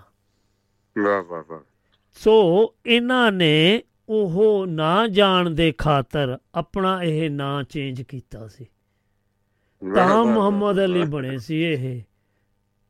ਪਰ ਫਿਰ ਵੀ ਆਪਣੀ ਜਿਹੜੀ ਆ ਸ਼ਖਸੀਅਤਾਂ ਵਡਿਆਈ ਨਾ ਉਹਨੂੰ ਕਿਸੇ ਬੰਨੇ ਤਾਂ ਮੋਰੇ ਦੇਸ਼ ਦੀ ਖਾਤਰ ਕੀਤਾ ਹੀ ਨਾ। ਹਾਂਜੀ ਹਾਂਜੀ। ਹਾਂਜੀ। ਲੁਕੇ ਤਾਂ ਨਹੀਂ ਹੈ ਇੱਕ ਚੇਂਜ ਕਰ ਲਈ ਜਾਨੀ ਲਾਈਨ ਚੇਂਜ ਕਰ ਲਈ। ਹਾਂਜੀ ਹਾਂਜੀ। ਸੋ। ਬਹੁਤ ਬਹੁਤ ਤੁਹਾਡਾ ਧੰਨਵਾਦ ਜੀ ਜੋ ਤੁਸੀਂ ਆਏ ਸਾਡੇ ਨਾਲ ਸਾਂਝਾ ਪਾਈਆਂ। ਹਾਂਜੀ। ਖੇਚਲ ਕਰਕੇ ਇੰਨੀ ਮਿਹਨਤ ਕਰਕੇ ਤਾਂ ਇਹੋ ਜਿਹੀ ਠੰਡ ਦੇ ਵਿੱਚ ਨਿਭਾਉਣਾ। ਅਸੀਂ ਤਾਂ ਰਜਾਈਆਂ 'ਚ ਹੀਟਰਾਂ ਅੱਗੇ ਬੈਠੇ ਆ ਔਰ ਤੁਹਾਨੂੰ ਇਹ ਹੁੰਦਾ। ਪੇਜ ਇੱਧਰ ਉੱਧਰ ਨਾ ਹੋ ਜੇ ਕਿੰਨਾ ਔਖਾ ਕੰਮ ਹੈ ਕਾਫੀ ਔਖਾ ਕੰਮ ਸਾਡੇ ਵੀ ਉਦਾਂ ਹੀਟਿੰਗ। ਚੱਲ ਰਹੀ ਆ ਪਰ ਫੇਰ ਵੀ ਅੱਜ ਜ਼ਿਆਦਾ ਹੀ ਠੰਡ ਹੋ ਗਈ। ਇਸ ਹਫ਼ਤੇ ਦੱਸ ਰਹੇ ਕਿ ਤੁਸੀਂ ਵੀ ਆਪਣਾ ਖਿਆਲ ਰੱਖਿਓ ਕਿਉਂਕਿ ਠੰਡ ਬਹੁਤ ਹੋ ਗਈ ਹੈ ਸਾਰੇ ਪਾਸੇ। ਹਾਂਜੀ। ਥੈਂਕ ਯੂ ਜੀ ਤੁਹਾਡੇ ਪਿਆਰ ਦਾ। ਜੀ ਆਇਆਂ ਸ਼ੁਕਰੀਆ ਜੀ। ਤੇ ਸਤਿ ਸ੍ਰੀ ਅਕਾਲ ਜੀ ਸਤਿ ਸ੍ਰੀ ਅਕਾਲ ਸਤਿ ਸ੍ਰੀ ਅਕਾਲ ਹਾਂਜੀ। ਹਾਂਜੀ, ਇਹ ਆਪਣੇ ਮਾਨਯੋਗ ਵੈਸ਼ਨੂ ਸ਼ਰਮਾ ਜੀ, ਇਹ ਸ਼ਹੀਦ ਭਗਤ ਸਿੰਘ ਨਗਰ ਤੋਂ ਆਏ ਕਿ ਕਹਿ ਰਹੇ ਰਜਾਈ ਦੇ ਵਿੱਚ ਬੈਠੇ ਆ। ਸੋ ਇਹਨਾਂ ਨੇ ਵੀ ਜਾਣਕਾਰੀਆਂ ਸਾਡੇ ਨਾਲ ਸਾਂਝੀਆਂ ਕੀਤੀਆਂ। ਬਹੁਤ ਚੰਗਾ ਲੱਗਾ। ਥੈਂਕ ਯੂ ਇਹਨਾਂ ਦੇ ਪਿਆਰ ਦਾ ਤੇ ਫਿਰ ਆਪਾਂ ਵੱਧਦੇ ਆ ਅਗਲੇ ਪੜਾਅ ਵੱਲ ਜੀ, ਕਿਉਂਕਿ ਬਹੁਤ ਟਾਈਮ ਵੀ ਹੁਣ ਫਟਾਫਟ ਵੱਧਦਾ ਜਾ ਰਿਹਾ ਹੈ। ਸਿਰਫ ਤੇ ਸਿਰਫ ਆਪਣੇ ਕੋਲ ਕਹਿ ਲਓ ਕਿ ਥੋੜਾ ਹੀ ਸਮਾਂ ਰਹਿ ਗਿਆ ਹੈ ਇਹ ਕਹਿ ਲਓ ਕਿ ਮੈਨੂੰ ਲੱਗਦਾ 17 ਕੁ ਮਿੰਟ ਰਹਿੰਦੇ ਆ 16 17 ਮਿੰਟ ਰਹਿ ਗਏ ਆ। ਲਓ ਆਪਾਂ ਵੀ ਗੱਲ ਪੂਰੀ ਕਰ ਦਈਏ ਕਿਉਂਕਿ ਇਹਨਾਂ ਦੇ ਜੋ ਮੁੱਕੇ ਵਿੱਚ ਜਾਨ ਸੀ ਨਾ, ਉਹਨੂੰ ਇੱਕ ਬਿਆਨ ਕਰ ਰਹੇ ਆ ਇਹਨਾਂ ਦੇ ਜਿਨ੍ਹਾਂ ਦੇ ਜਾਰਜ ਫੋਰਮੈਨ ਜੀ ਜਿਨ੍ਹਾਂ ਦੇ ਨਾਲ ਇਹਨਾਂ ਦੀ ਫਾਈਟ ਹੋਈ ਸੀ। ਸੋ ਉਹ ਇੰਜ ਦੱਸ ਰਿਹਾ ਹੈ ਕਿ ਉਸ ਦੇ ਆਪਣੀ ਬਿਆਨੀ ਇਹ ਲਫ਼ਜ਼ ਨੇ। ਇਸ ਮੁਕਾਬਲੇ ਦੀ ਨੀਂਹ ਉਸ ਵੇਲੇ ਰੱਖੀ ਗਈ ਜਦੋਂ ਮੁਹੰਮਦ ਅਲੀ ਨੇ heavy weight champion George Foreman ਨੂੰ ਫੋਨ ਕਰਕੇ ਚੁਣੌਤੀ ਦਿੱਤੀ। ਉਹਨਾਂ ਕਿਹਾ, ਜਾਰਜ ਕੀ ਤੇਰੇ ਵਿੱਚ, ਮੇਰੇ ਸਾਹਮਣੇ ਰਿੰਗ ਵਿੱਚ ਉਤਰਨ ਦੀ ਹਿੰਮਤ ਹੈ? ਸੋ ਜਾਰਜ ਨੇ ਤੁਰੰਤ ਜਵਾਬ ਦਿੱਤਾ, ਕਿਤੇ ਵੀ ਕਿਤੇ ਵੀ ਬਾਸ਼ਰਤੇ ਚੰਗਾ ਪੈਸਾ ਮਿਲੇ। ਅਲੀ ਨੇ ਕਿਹਾ, ਉਹ ਲੋਕ 1 ਕਰੋੜ ਡਾਲਰ ਦੇਣ ਦੀ ਗੱਲ ਕਰ ਰਹੇ ਹਨ। ਡੌਨ ਕਿੰਗ ਕੰਟਰੈਕਟ ਲੈ ਕੇ ਤੁਹਾਡੇ ਕੋਲ ਆ ਰਹੇ ਹਨ। ਮੈਂ ਇਸ ਨੂੰ ਦੇਖ ਲਿਆ ਹੈ, ਤੂੰ ਵੀ ਇਸ ਤੇ ਦਸਤਕ ਕਰ ਦੇਵੀਂ, ਜੇਕਰ ਮੈਨੂੰ ਤੈਨੂੰ ਮੇਰੇ ਤੋਂ ਡਰ ਨਾ ਲੱਗ ਰਿਹਾ ਹੋਵੇ। ਸੋ ਜੋਰਜ ਨੇ ਚੀਕ ਕੇ ਕਿਹਾ, ਮੈਂ ਤੇਰੇ ਤੋਂ ਡਰਾਂਗਾ? ਸ਼ੁਕਰ ਮਨਾ ਕਿਤੇ ਮੇਰੇ ਹੱਥੋਂ ਤੇਰਾ ਕਤਲ ਨਾ ਹੋ ਜਾਵੇ। ਸੋ ਸਵੇਰੇ 3:45 ਮਿੰਟ ਤੇ ਜੋ ਮੁਕਾਬਲਾ ਸ਼ੁਰੂ ਹੋਇਆ ਇਹ ਗੱਲ ਕਰ ਰਹੇ ਹਾਂ ਜੀ 19 ਅਕਤੂਬਰ ਤੇ 1974 ਦੀ। ਮੁਹੰਮਦ ਅਲੀ ਨੇ ਜ਼ਾਹਿਰ ਦੀ ਰਾਜਧਾਨੀ ਕਿਸਾਂਸਾ ਦੇ, ਜ਼ਾਹਿਰ ਦੇ ਰਾਜਧਾਨੀ ਕਿਸਾਂਸਾ ਦੇ 20th ਆਫ ਦੇ ਮੇ ਸਟੇਡੀਅਮ ਦੀ ਰਿੰਗ ਵਿੱਚ ਕਦਮ ਰੱਖਿਆ। ਸਟੇਡੀਅਮ ਵਿੱਚ ਬੈਠੇ 60000 ਦਰਸ਼ਕ ਇੱਕੋ ਸੁਰ ਵਿੱਚ ਗਰਜੇ, ਅਲੀ ਅਲੀ ਬੋਮਾਏ ਮਤਲਬ ਸੀ ਅਲੀ ਉਸ ਨੂੰ ਜਾਨੋਂ ਮਾਰ ਦਿਓ। ਸਮਾਂ ਸੀ ਸਵੇਰੇ 3:45 ਮਿੰਟ। ਜੀ ਹਾਂ, ਤੁਸੀਂ ਸਹੀ ਪੜਿਆ 3:45 ਮਿੰਟ। ਕੀ ਕਾਰਨ ਸੀ ਇੰਨੀ ਸਵੇਰੇ ਬਾਊਟ ਕਰਾਉਣ ਦੀ? ਮੁਹੰਮਦ ਅਲੀ ਦੇ ਕੈਰੀਅਰ ਨੂੰ ਨੇੜੇ ਤੋਂ ਦੇਖਣ ਵਾਲੇ ਨੌਰਿਸ਼ ਪ੍ਰੀਤਮ ਦੱਸਦੇ ਹਨ, ਇਹ ਮੁਕਾਬਲਾ ਅਮਰੀਕਾ ਵਿੱਚ ਭਾਵੇਂ ਹੀ ਨਾ ਹੋ ਰਿਹਾ ਹੋਵੇ, ਪਰ ਉਸ ਨੂੰ ਦੇਖਣ ਵਾਲੇ ਜ਼ਿਆਦਾਤਰ ਅਮਰੀਕਨ, ਅਮਰੀਕਾ ਵਿੱਚ ਹੀ ਸਨ। ਅਮਰੀਕਾ ਵਿੱਚ ਜਦੋਂ ਟੈਲੀਵਿਜ਼ਨ ਦਾ ਪ੍ਰਾਈਮ ਟਾਈਮ ਸੀ, ਉਸ ਵੇਲੇ ਜ਼ਾਹਿਰੀ ਵਿੱਚ ਸਵੇਰੇ ਦੇ 4 ਵਜੇ ਹੁੰਦੇ ਸੀ, ਇਸ ਲਈ ਇਹ ਮੈਚ ਇੰਨੀ ਸਵੇਰੇ ਰੱਖਿਆ ਗਿਆ। ਇਹ ਵੱਖਰੀ ਗੱਲ ਹੈ ਕਿ ਜ਼ਾਇਰੇ ਦੇ ਲੋਕਾਂ ਦੇ ਇਸ ਦਾ ਕੋਈ ਅਸਰ ਨਹੀਂ ਪਿਆ। ਸੋ ਉਹ ਦੱਸਦੇ ਹਨ, ਪੂਰਾ ਸਟੇਡੀਅਮ 60000 ਦਰਸ਼ਕਾਂ ਨਾਲ ਭਰਿਆ ਹੋਇਆ ਸੀ। ਫੋਰਮੈਨ ਨਾਲ ਸਭ ਦੀ ਜੰਗ। ਇਸ ਤੋਂ ਪਹਿਲਾਂ ਮੁਕਾਬਲਾ ਸ਼ੁਰੂ ਹੁੰਦਾ ਹੈ। ਅਲੀ ਨੇ ਜਾਰਜ ਫੋਰਮੈਨ ਨੂੰ ਕਿਹਾ, ਤੂੰ ਮੇਰੇ ਬਾਰੇ ਉਦੋਂ ਤੋਂ ਸੁਣ ਰਿਹਾ ਹੈ ਜਦੋਂ ਤੂੰ ਬੱਚਾ ਹੁੰਦਾ ਸੀ। ਹੁਣ ਮੈਂ ਤੇਰੇ ਸਾਹਮਣੇ ਖੜਾ ਹਾਂ, ਤੇਰਾ ਮਾਲਕ ਮੈਨੂੰ ਸਲਾਮ ਕਰ। ਉਸ ਵੇਲੇ ਲੋਕਾਂ ਨੂੰ ਪਤਾ ਨਹੀਂ ਲੱਗਿਆ ਕਿ ਅਲੀ ਫੋਰਮੈਨ ਨੂੰ ਕੀ ਕਹਿ ਰਹੇ ਹਨ। ਲੋਕਾਂ ਨੇ ਅਲੀ ਨੂੰ ਕੁਝ ਕਹਿੰਦੇ ਜ਼ਰੂਰ ਸੁਣਿਆ, ਦੇਖਿਆ ਸੀ ਅਤੇ ਉਹਨਾਂ ਦੇ ਬੁੱਲ ਜਾਰਜ ਫੋਰਮੈਨ ਦੇ ਕੰਨ ਤੋਂ ਸਿਰਫ 20 ਇੰਚ ਦੂਰ ਸਨ। ਫੋਰਮੈਨ ਦੀ ਸਮਝ ਵਿੱਚ ਵੀ ਨਹੀਂ ਆਇਆ ਕਿ ਇਸ ਦਾ ਉਹ ਕੀ ਜਵਾਬ ਦੇਣ। ਉਸਨੇ ਆਪਣੀ, ਉਸਨੇ ਅਲੀ ਦੇ ਗਲਵਸ ਨਾਲ ਆਪਣੇ ਗਲਵਸ ਟਕਰਾਏ। ਮੰਨੋ ਕਹਿ ਰਹੇ ਹੋਣ, ਸ਼ੁਰੂ ਕਰੀਏ? ਉਦੋਂ ਅਲੀ ਨੇ ਆਪਣੇ ਦੋਵੇਂ ਗੁੱਟਾਂ ਨੂੰ ਸਿੱਧਾ ਕੀਤਾ। ਸਾਵਧਾਨ ਦੀ ਮੁਦਰਾ ਵਿੱਚ ਖੜੇ ਹੋਏ ਅੱਖਾਂ ਬੰਦ ਕੀਤੀਆਂ ਤੇ ਅਰਦਾਸ ਕਰਨ ਲੱਗੇ। ਰੈਫਰੀ ਦੀ ਚੇਤਾਵਨੀ ਸ਼ੁਰੂ ਹੋ ਗਈ। ਮੁਕਾਬਲਾ ਸ਼ੁਰੂ ਹੋਣ ਤੋਂ ਪਹਿਲਾਂ ਅਲੀ ਨੇ ਫੋਰਮੈਨ ਤੇ ਇੱਕ ਤੀਰ ਚਲਾਇਆ। ਅਲੀ ਆਪਣਾ ਮੂੰਹ ਉਸ ਦੇ ਕੰਨ ਕੋਲ ਲਿਜਾ ਕੇ ਬੋਲੇ, ਅੱਜ ਇਨ੍ਹਾਂ ਅਫਰੀਕੀਆਂ ਦੇ ਸਾਹਮਣੇ ਤੇਰੀ ਇੰਨੀ ਕੁੱਟਮਾਰ ਹੋਣ ਵਾਲੀ ਹੈ ਕਿ ਤੂੰ ਪੂਰੀ ਜ਼ਿੰਦਗੀ ਯਾਦ ਰੱਖੇਗਾ। ਰੈਫਰੀ ਨੇ ਕਿਹਾ ਅਲੀ ਨੋ ਟਾਕਿੰਗ। ਕੋਈ ਵੀ ਬੈਲਟ ਤੋਂ ਹੇਠਾਂ ਜਾਂ ਗੁਰਦਿਆਂ ਦੇ ਮੁੱਕਾ ਨਹੀਂ ਮਾਰੇਗਾ। ਅਲੀ ਕਿੱਥੇ ਰੁਕਣ ਵਾਲੇ ਸੀ? ਫਿਰ ਬੋਲੇ, ਮੈਂ ਇਸ ਨੂੰ ਹਰ ਥਾਂ ਮੁੱਕੇ ਲਾਉਂਗਾ, ਅੱਜ ਇਸ ਨੇ ਜਾਣਾ ਹੀ ਜਾਣਾ ਹੈ। ਰੈਫਰੀ ਫਿਰ ਤੋਂ ਚੀਖਿਆ, ਅਲੀ, ਮੈਂ ਤੈਨੂੰ ਚੇਤਾਵਨੀ ਦਿੱਤੀ ਸੀ, ਚੁੱਪ ਰਹਿ। ਫੋਰਮੈਨ ਆਪਣੇ ਦੰਦ ਪੀਸ ਰਹੇ ਸੀ ਅਤੇ ਉਹਨਾਂ ਦੀਆਂ ਅੱਖਾਂ ਚੋਂ ਅੱਗ ਨਿਕਲ ਰਹੀ ਸੀ। ਅਲੀ ਨੇ ਫਿਰ ਵੀ ਕੁਝ ਨਾ ਕੁਝ ਬੋਲਣਾ ਜਾਰੀ ਰੱਖਿਆ। ਰੈਫਰੀ ਨੇ ਕਿਹਾ, ਜੇ ਤੁਸੀਂ, ਜੇ ਹੁਣ ਤੁਸੀਂ ਇੱਕ ਵੀ ਸ਼ਬਦ ਅੱਗੇ ਕਿਹਾ ਤਾਂ ਮੈਂ ਤੈਨੂੰ ਅਯੋਗ ਕਰਾਰ ਦੇ ਦੇਵਾਂਗਾ ਤੇ ਡਿਸਕੁਆਲੀਫਾਈ ਕਰ ਦਊਂਗਾ। ਅਲੀ ਨੇ ਕਿਹਾ, ਅੱਜ ਇਹ ਇਸੇ ਤਰ੍ਹਾਂ ਬਚ ਸਕਦਾ ਹੈ ਇਸ ਦਾ ਜਨਾਜ਼ਾ ਨਿਕਲਣਾ ਤੈਅ ਹੈ। ਤੇ ਦੱਸ ਰਹੇ ਆ, ਅਲੀ ਦਾ ਜਾਣ ਬੁੱਝ ਕੇ ਰਸਿਆਂ ਤੇ ਡਿੱਗਣਾ। ਘੰਟੀ ਵੱਜਦਿਆਂ ਹੀ ਪਹਿਲਾ ਮੁਕਾ ਅਲੀ ਨੇ ਚਲਾਇਆ ਤੇ ਉਸ ਦੇ ਸੱਜੇ ਹੱਥ ਦਾ ਪੰਚ ਫੋਰਮੈਨ ਦੇ ਮੱਥੇ ਦੇ ਵਿਚਾਲੇ ਲੱਗਿਆ। ਰਾਉਂਡ ਖਤਮ ਹੁੰਦੇ ਹੁੰਦੇ ਫੋਰਮੈਨ ਅਲੀ ਨੂੰ ਧੱਕੇ ਮਾਰਦਾ ਹੋਇਆ, ਰਿੰਗ ਦੇ ਚਾਰੇ ਪਾਸੇ ਲੱਗੇ ਰਸਿਆਂ ਵੱਲ ਲੈ ਗਏ। ਅਲੀ ਪਿੱਠ ਦੇ ਸਹਾਰੇ ਰਸਿਆਂ ਤੇ ਡਿੱਗ ਕੇ ਫੋਰਮੈਨ ਦੇ ਮਜ਼ਬੂਤ ਮੁੱਕਿਆਂ ਦਾ ਸਾਹਮਣਾ ਕਰਨ ਲੱਗੇ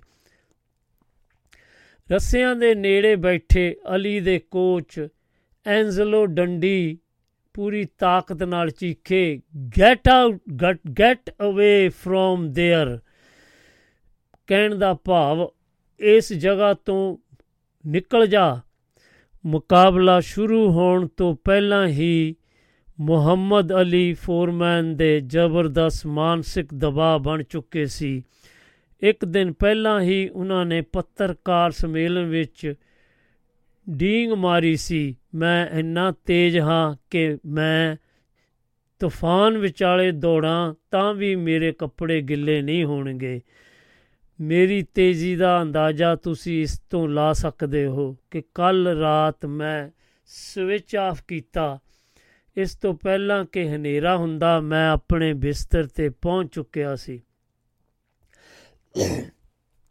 ਫੋਰਮੈਨ ਦੇ ਵਿਅੰਗ। ਇਹ ਮੁਕਾਬਲਾ ਸ਼ੁਰੂ ਹੋਣ ਤੋਂ ਪਹਿਲਾਂ 1 ਮਿੰਟ ਤੱਕ ਅਲੀ ਦੇ ਫੋਰਮੈਨ ਨੂੰ ਇੱਕ ਸ਼ਬਦ ਵੀ ਨਹੀਂ ਕਿਹਾ ਪਰ ਫਿਰ ਉਹ ਖੁਦ ਨੂੰ ਰੋਕ ਨਾ ਸਕੇ। ਗ੍ਰੇਟ ਐਂਟਰਟੇਨਮੈਂਟ ਪੰਜਾਬੀ ਵਿਰਸਾ ਸੱਭਿਆਚਾਰ ਤੇ ਹਾਸਾ ਠੱਠਾ ਜਾਣੀ ਕਿ ਪੰਜਾਬੀ ਮੈਂ ਕਾਮੇਡੀ ਨਾਲ ਫੋਰਮੈਨ ਨੂੰ ਕਿਹਾ ਕਮ ਔਨ ਚੈਂਪ ਤੇਰੇ ਕੋਲ ਮੌਕਾ ਹੈ। ਮੈਨੂੰ ਦਿਖਾ ਤਾਂ ਸਹੀ ਕੀ ਹੈ ਤੇਰੇ ਕੋਲ। ਹਾਲੇ ਤੱਕ ਤੂੰ ਕਿੰਡਰਗਾਰਡਨ ਦੇ ਬੱਚਿਆਂ ਦੇ ਮੁੱਕੇ ਵਰਾਉਂਦਾ ਰਿਹਾ ਹੈ। ਇਹ ਕਹਿੰਦੇ ਹੋਏ ਇੱਕ ਮੁੱਕਾ ਉਹਦੇ ਮੂੰਹ ਤੇ ਜੜ ਦਿੱਤਾ। ਮੈਂ ਕਿਹਾ, ਆ ਲੈ, ਇੱਕ ਹੋਰ ਚੱਲ। ਮੈਂ ਦੱਸਿਆ ਸੀ ਕਿ ਮੈਂ ਹੁਣ ਤਾਂ ਤੱਕ ਦਾ ਸਭ ਤੋਂ ਤੇਜ਼ ਹੈਵੀ weight ਮੁੱਕੇਬਾਜ਼ ਹਾਂ। ਅੱਧਾ ਰਾਉਂਡ ਖਤਮ ਹੋ ਚੁੱਕਿਆ ਹੈ ਤੇ ਤੂੰ ਮੈਨੂੰ ਇੱਕ ਵੀ ਢੰਗ ਦਾ ਪੰਚ ਨਾ ਮਾਰਿਆ। ਅਲੀ ਆਪਣੇ ਪਿੱਛੇ ਆਪਣੇ ਅਸਿਸਟੈਂਟ ਕੋਚ ਬਡਨੀ ਬ੍ਰਾਊਨ ਦੀ ਆਵਾਜ਼ ਸੁਣ ਸਾਫ਼ ਸਾਫ਼ ਸੁਣ ਪਾ ਰਹੇ ਸੀ। Dance champion dance. Coach Angelo Dundee ਵੀ ਆਪਣੇ ਤੋਂ ਬਾਹਰ ਹੁੰਦੇ ਜਾ ਰਹੇ ਸੀ। Move Ali move gang off get out rope champ get out the rope champ Ali ਲਿਖਦੇ ਹਨ, ਮੈਂ ਆਪਣੇ ਲੋਕਾਂ ਨੂੰ ਕਿਵੇਂ ਕਹਿੰਦਾ ਕਿ ਮੇਰਾ ਰੱਸਿਆ ਤੋਂ ਉੱਠਣ ਦਾ ਕੋਈ ਇਰਾਦਾ ਨਹੀਂ ਹੈ? ਰਾਉਂਡ ਖਤਮ ਹੁੰਦਿਆਂ ਹੁੰਦਿਆਂ ਮੈਂ ਜਾਰਜ ਦੇ ਸਿਰ ਤੇ ਤਿੰਨ ਸਿੱਧੇ ਜੈਬ ਲਾਏ। ਮੈਂ ਫਿਰ ਵੀ ਸੋਚਿਆ ਕਿ ਮੈਂ ਜਾਰਜ ਨੂੰ ਸਬਕ ਸਿਖਾਉਣ ਦਾ ਪ੍ਰੋਗਰਾਮ ਜਾਰੀ ਰੱਖਾਂ। ਨਹੀਂ ਤਾਂ ਇਹ ਸੋਚਣ ਲੱਗੇਗਾ, ਇਸ ਦੇ ਮੁੱਕਿਆਂ ਨੇ ਮੇਰੀ ਬੋਲਤੀ ਬੰਦ ਕਰਵਾ ਦਿੱਤੀ ਹੈ। ਮੈਂ ਮੁੱਕਾ ਮਾਰਦੇ ਹੋਏ ਫੋਰਮਨ ਦੇ ਵਿਅੰਗ ਕੱਸਿਆ, ਪਰ ਤੇਰੇ ਮੁੱਕਿਆਂ 'ਚ ਇੰਨੀ ਹੀ ਤਾਕਤ ਹੈ ਕਿ ਤੂੰ ਇਹਨਾਂ ਤੋਂ ਜ਼ਿਆਦਾ ਤੇਜ਼ ਮਾਰ ਹੀ ਨਹੀਂ ਸਕਦਾ। Rope a dope. Jerry Eis Eis, Eisenberg Jerry Eisenberg ਉਸ ਵੇਲੇ ਇੱਕ ਨੌਜਵਾਨ ਪੱਤਰਕਾਰ ਸੀ ਅਤੇ ਨਿਊ ਜਰਸੀ ਲੇਜ਼ਰ ਦੇ ਉਹਨਾਂ ਨੂੰ ਇਸ ਮੁਕਾਬਲੇ ਕਵਰ ਕਰਨ ਲਈ ਕਿਸਾਂਗਾ ਭੇਜਿਆ ਸੀ, ਕਿਸਾਂਸਾ ਭੇਜਿਆ ਸੀ। ਆਇਨਸਬਰਗ ਨੇ ਬੀਬੀਸੀ ਨੂੰ ਦੱਸਿਆ, ਜਿਵੇਂ ਹੀ ਰਾਉਂਡ ਸ਼ੁਰੂ ਹੋਣ ਦੀ ਘੰਟੀ ਵੱਜੀ, ਮੁਹੰਮਦ ਅਲੀ ਤੁਰੰਤ ਰਸਿਆਂ ਵੱਲ ਚੱਲ ਗਏ, ਚਲੇ ਗਏ। ਅਲੀ ਦੀ ਦੁਨੀਆ ਭਰ ਵਿੱਚ ਮਸ਼ਹੂਰ ਰੋਪ ਡੋਪ ਤਕਨੀਕ ਦੀ ਸ਼ੁਰੂਆਤ ਇੱਥੋਂ ਹੀ ਹੋਈ ਸੀ। ਫੋਰਮੈਨ ਦੇ ਦਿਮਾਗ ਵਿੱਚ ਇਹ ਗੱਲ ਬੈਠ ਚੁੱਕੀ ਸੀ ਕਿ ਉਹ ਕਿਸੇ ਵੀ ਗਲਵ ਨੂੰ ਆਪਣੇ ਮੁੱਕੇ ਨਾਲ ਭੰਨ ਸਕਦੇ ਸੀ। ਮੁੱਕੇਬਾਜ਼ੀ ਵਿੱਚ ਜੇ ਕੋਈ ਪੁਆਇੰਟ ਮਿਸ ਕਰਦੇ ਹੋ ਤਾਂ ਉਸ ਦੀ ਭਰਪਾਈ ਪੁਆਇੰਟ ਜਿੱਤਣ ਨਾਲ ਹੀ ਨਹੀਂ ਕੀਤੀ ਜਾ ਸਕਦੀ। ਥੋੜੀ ਦੇਰ ਵਿੱਚ ਫੋਰਮੈਨ ਦੀਆਂ ਬਾਹਾਂ ਵਿੱਚ ਦਰਦ ਸ਼ੁਰੂ ਹੋ ਗਿਆ। ਇਸ ਦੌਰਾਨ ਅਲੀ ਲਗਾਤਾਰ ਉਹਨਾਂ ਨਾਲ ਗੱਲਾਂ ਕਰਦੇ ਰਹੇ, ਜਿਸ ਨਾਲ ਉਹਨਾਂ ਦਾ ਗੁੱਸਾ ਹੋਰ ਭੜਕ ਗਿਆ। ਸਟ੍ਰੇਟਸ ਰਾਈਟ ਦਾ ਕਮਾਲ। ਦਿਲਚਸਪ ਗੱਲ ਇਹ ਹੈ ਕਿ ਅਲੀ ਜਦੋਂ ਵੀ ਹਮਲਾ ਕਰਦੇ, ਉਹ ਹਮੇਸ਼ਾ ਸਟ੍ਰੇਟ ਰਾਈਟ ਹੀ ਮਾਰਦੇ। ਮੰਨੇ ਪਰਮੰਨੇ ਸਾਹਿਤਕਾਰ ਤੇ ਪਲੀਜ਼ ਤਜ਼ਰ ਜੇਤੂ ਨਾਰਮਲ ਮੇਅਰ ਲਰਦਵੀ ਉਸ ਵੇਲੇ ਇਹ ਲੜਾਈ ਦੇਖ ਰਹੇ ਸਨ। ਬਾਅਦ ਵਿੱਚ ਉਹਨਾਂ ਨੇ ਆਪਣੀ ਕਿਤਾਬ ਦਾ ਫਾਈਟ ਵਿੱਚ ਜਿਸ ਦਾ ਜ਼ਿਕਰ ਕਰਦੇ ਹੋਏ ਲਿਖਿਆ, ਅਲੀ ਨੇ ਪਿਛਲੇ 7 ਸਾਲਾਂ ਵਿੱਚ ਇੰਨੇ ਪ੍ਰਭਾਵਸ਼ਾਲੀ ਮੁੱਕੇ ਨਹੀਂ ਵਰਾਏ ਸੀ। ਚੈਂਪੀਅਨ ਆਫ, ਚੈਂਪੀਅਨ ਆਮ ਤੌਰ ਤੇ ਦੂਜੇ ਚੈਂਪੀਅਨ ਨੂੰ ਸੱਜੇ ਹੱਥ ਨਾਲ ਮੁੱਕੇ ਨਹੀਂ ਮਾਰਦੇ। ਘੱਟੋ ਘੱਟ ਸ਼ੁਰੂ ਦੇ ਰਾਉਂਡ ਵਿੱਚ ਤਾਂ ਬਿਲਕੁਲ ਨਹੀਂ। ਇਸ ਸਭ ਤੋਂ ਮੁਸ਼ਕਲ ਤੇ ਸਭ ਤੋਂ ਖਤਰਨਾਕ ਪੰਚ ਹੁੰਦਾ ਹੈ।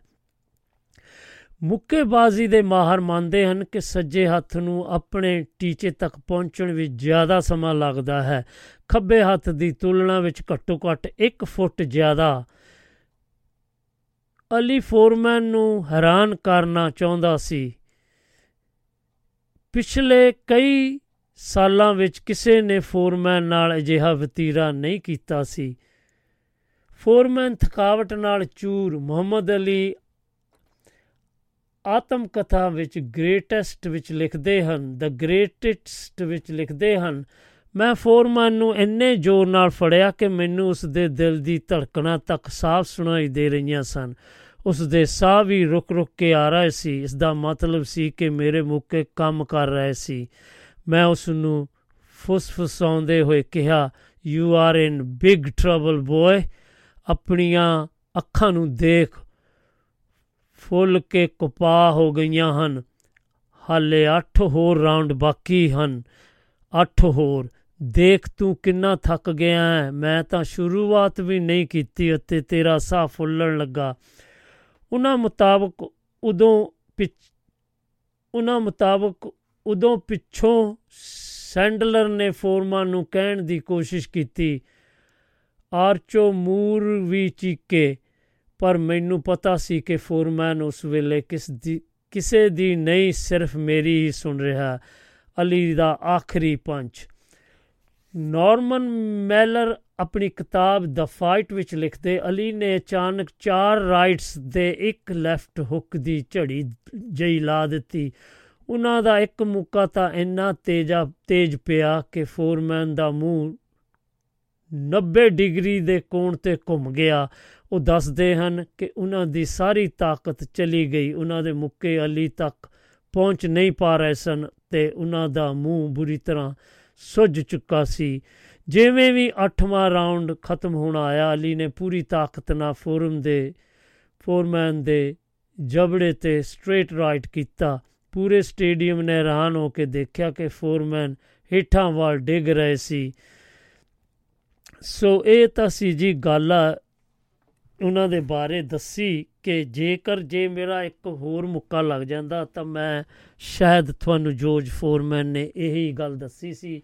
ਸੋ ਇੰਨਾ ਕੁ ਕਹਿੰਦੇ ਹੋਏ ਆਪਾਂ ਉਹਨਾਂ ਨੂੰ ਸ਼ਰਧਾ ਦੇ ਫੁੱਲ ਭੇਟ ਕਰਦੇ ਆ ਉਹਨਾਂ ਦੇ ਜਨਮ ਦਿਨ ਦੇ ਉੱਤੇ।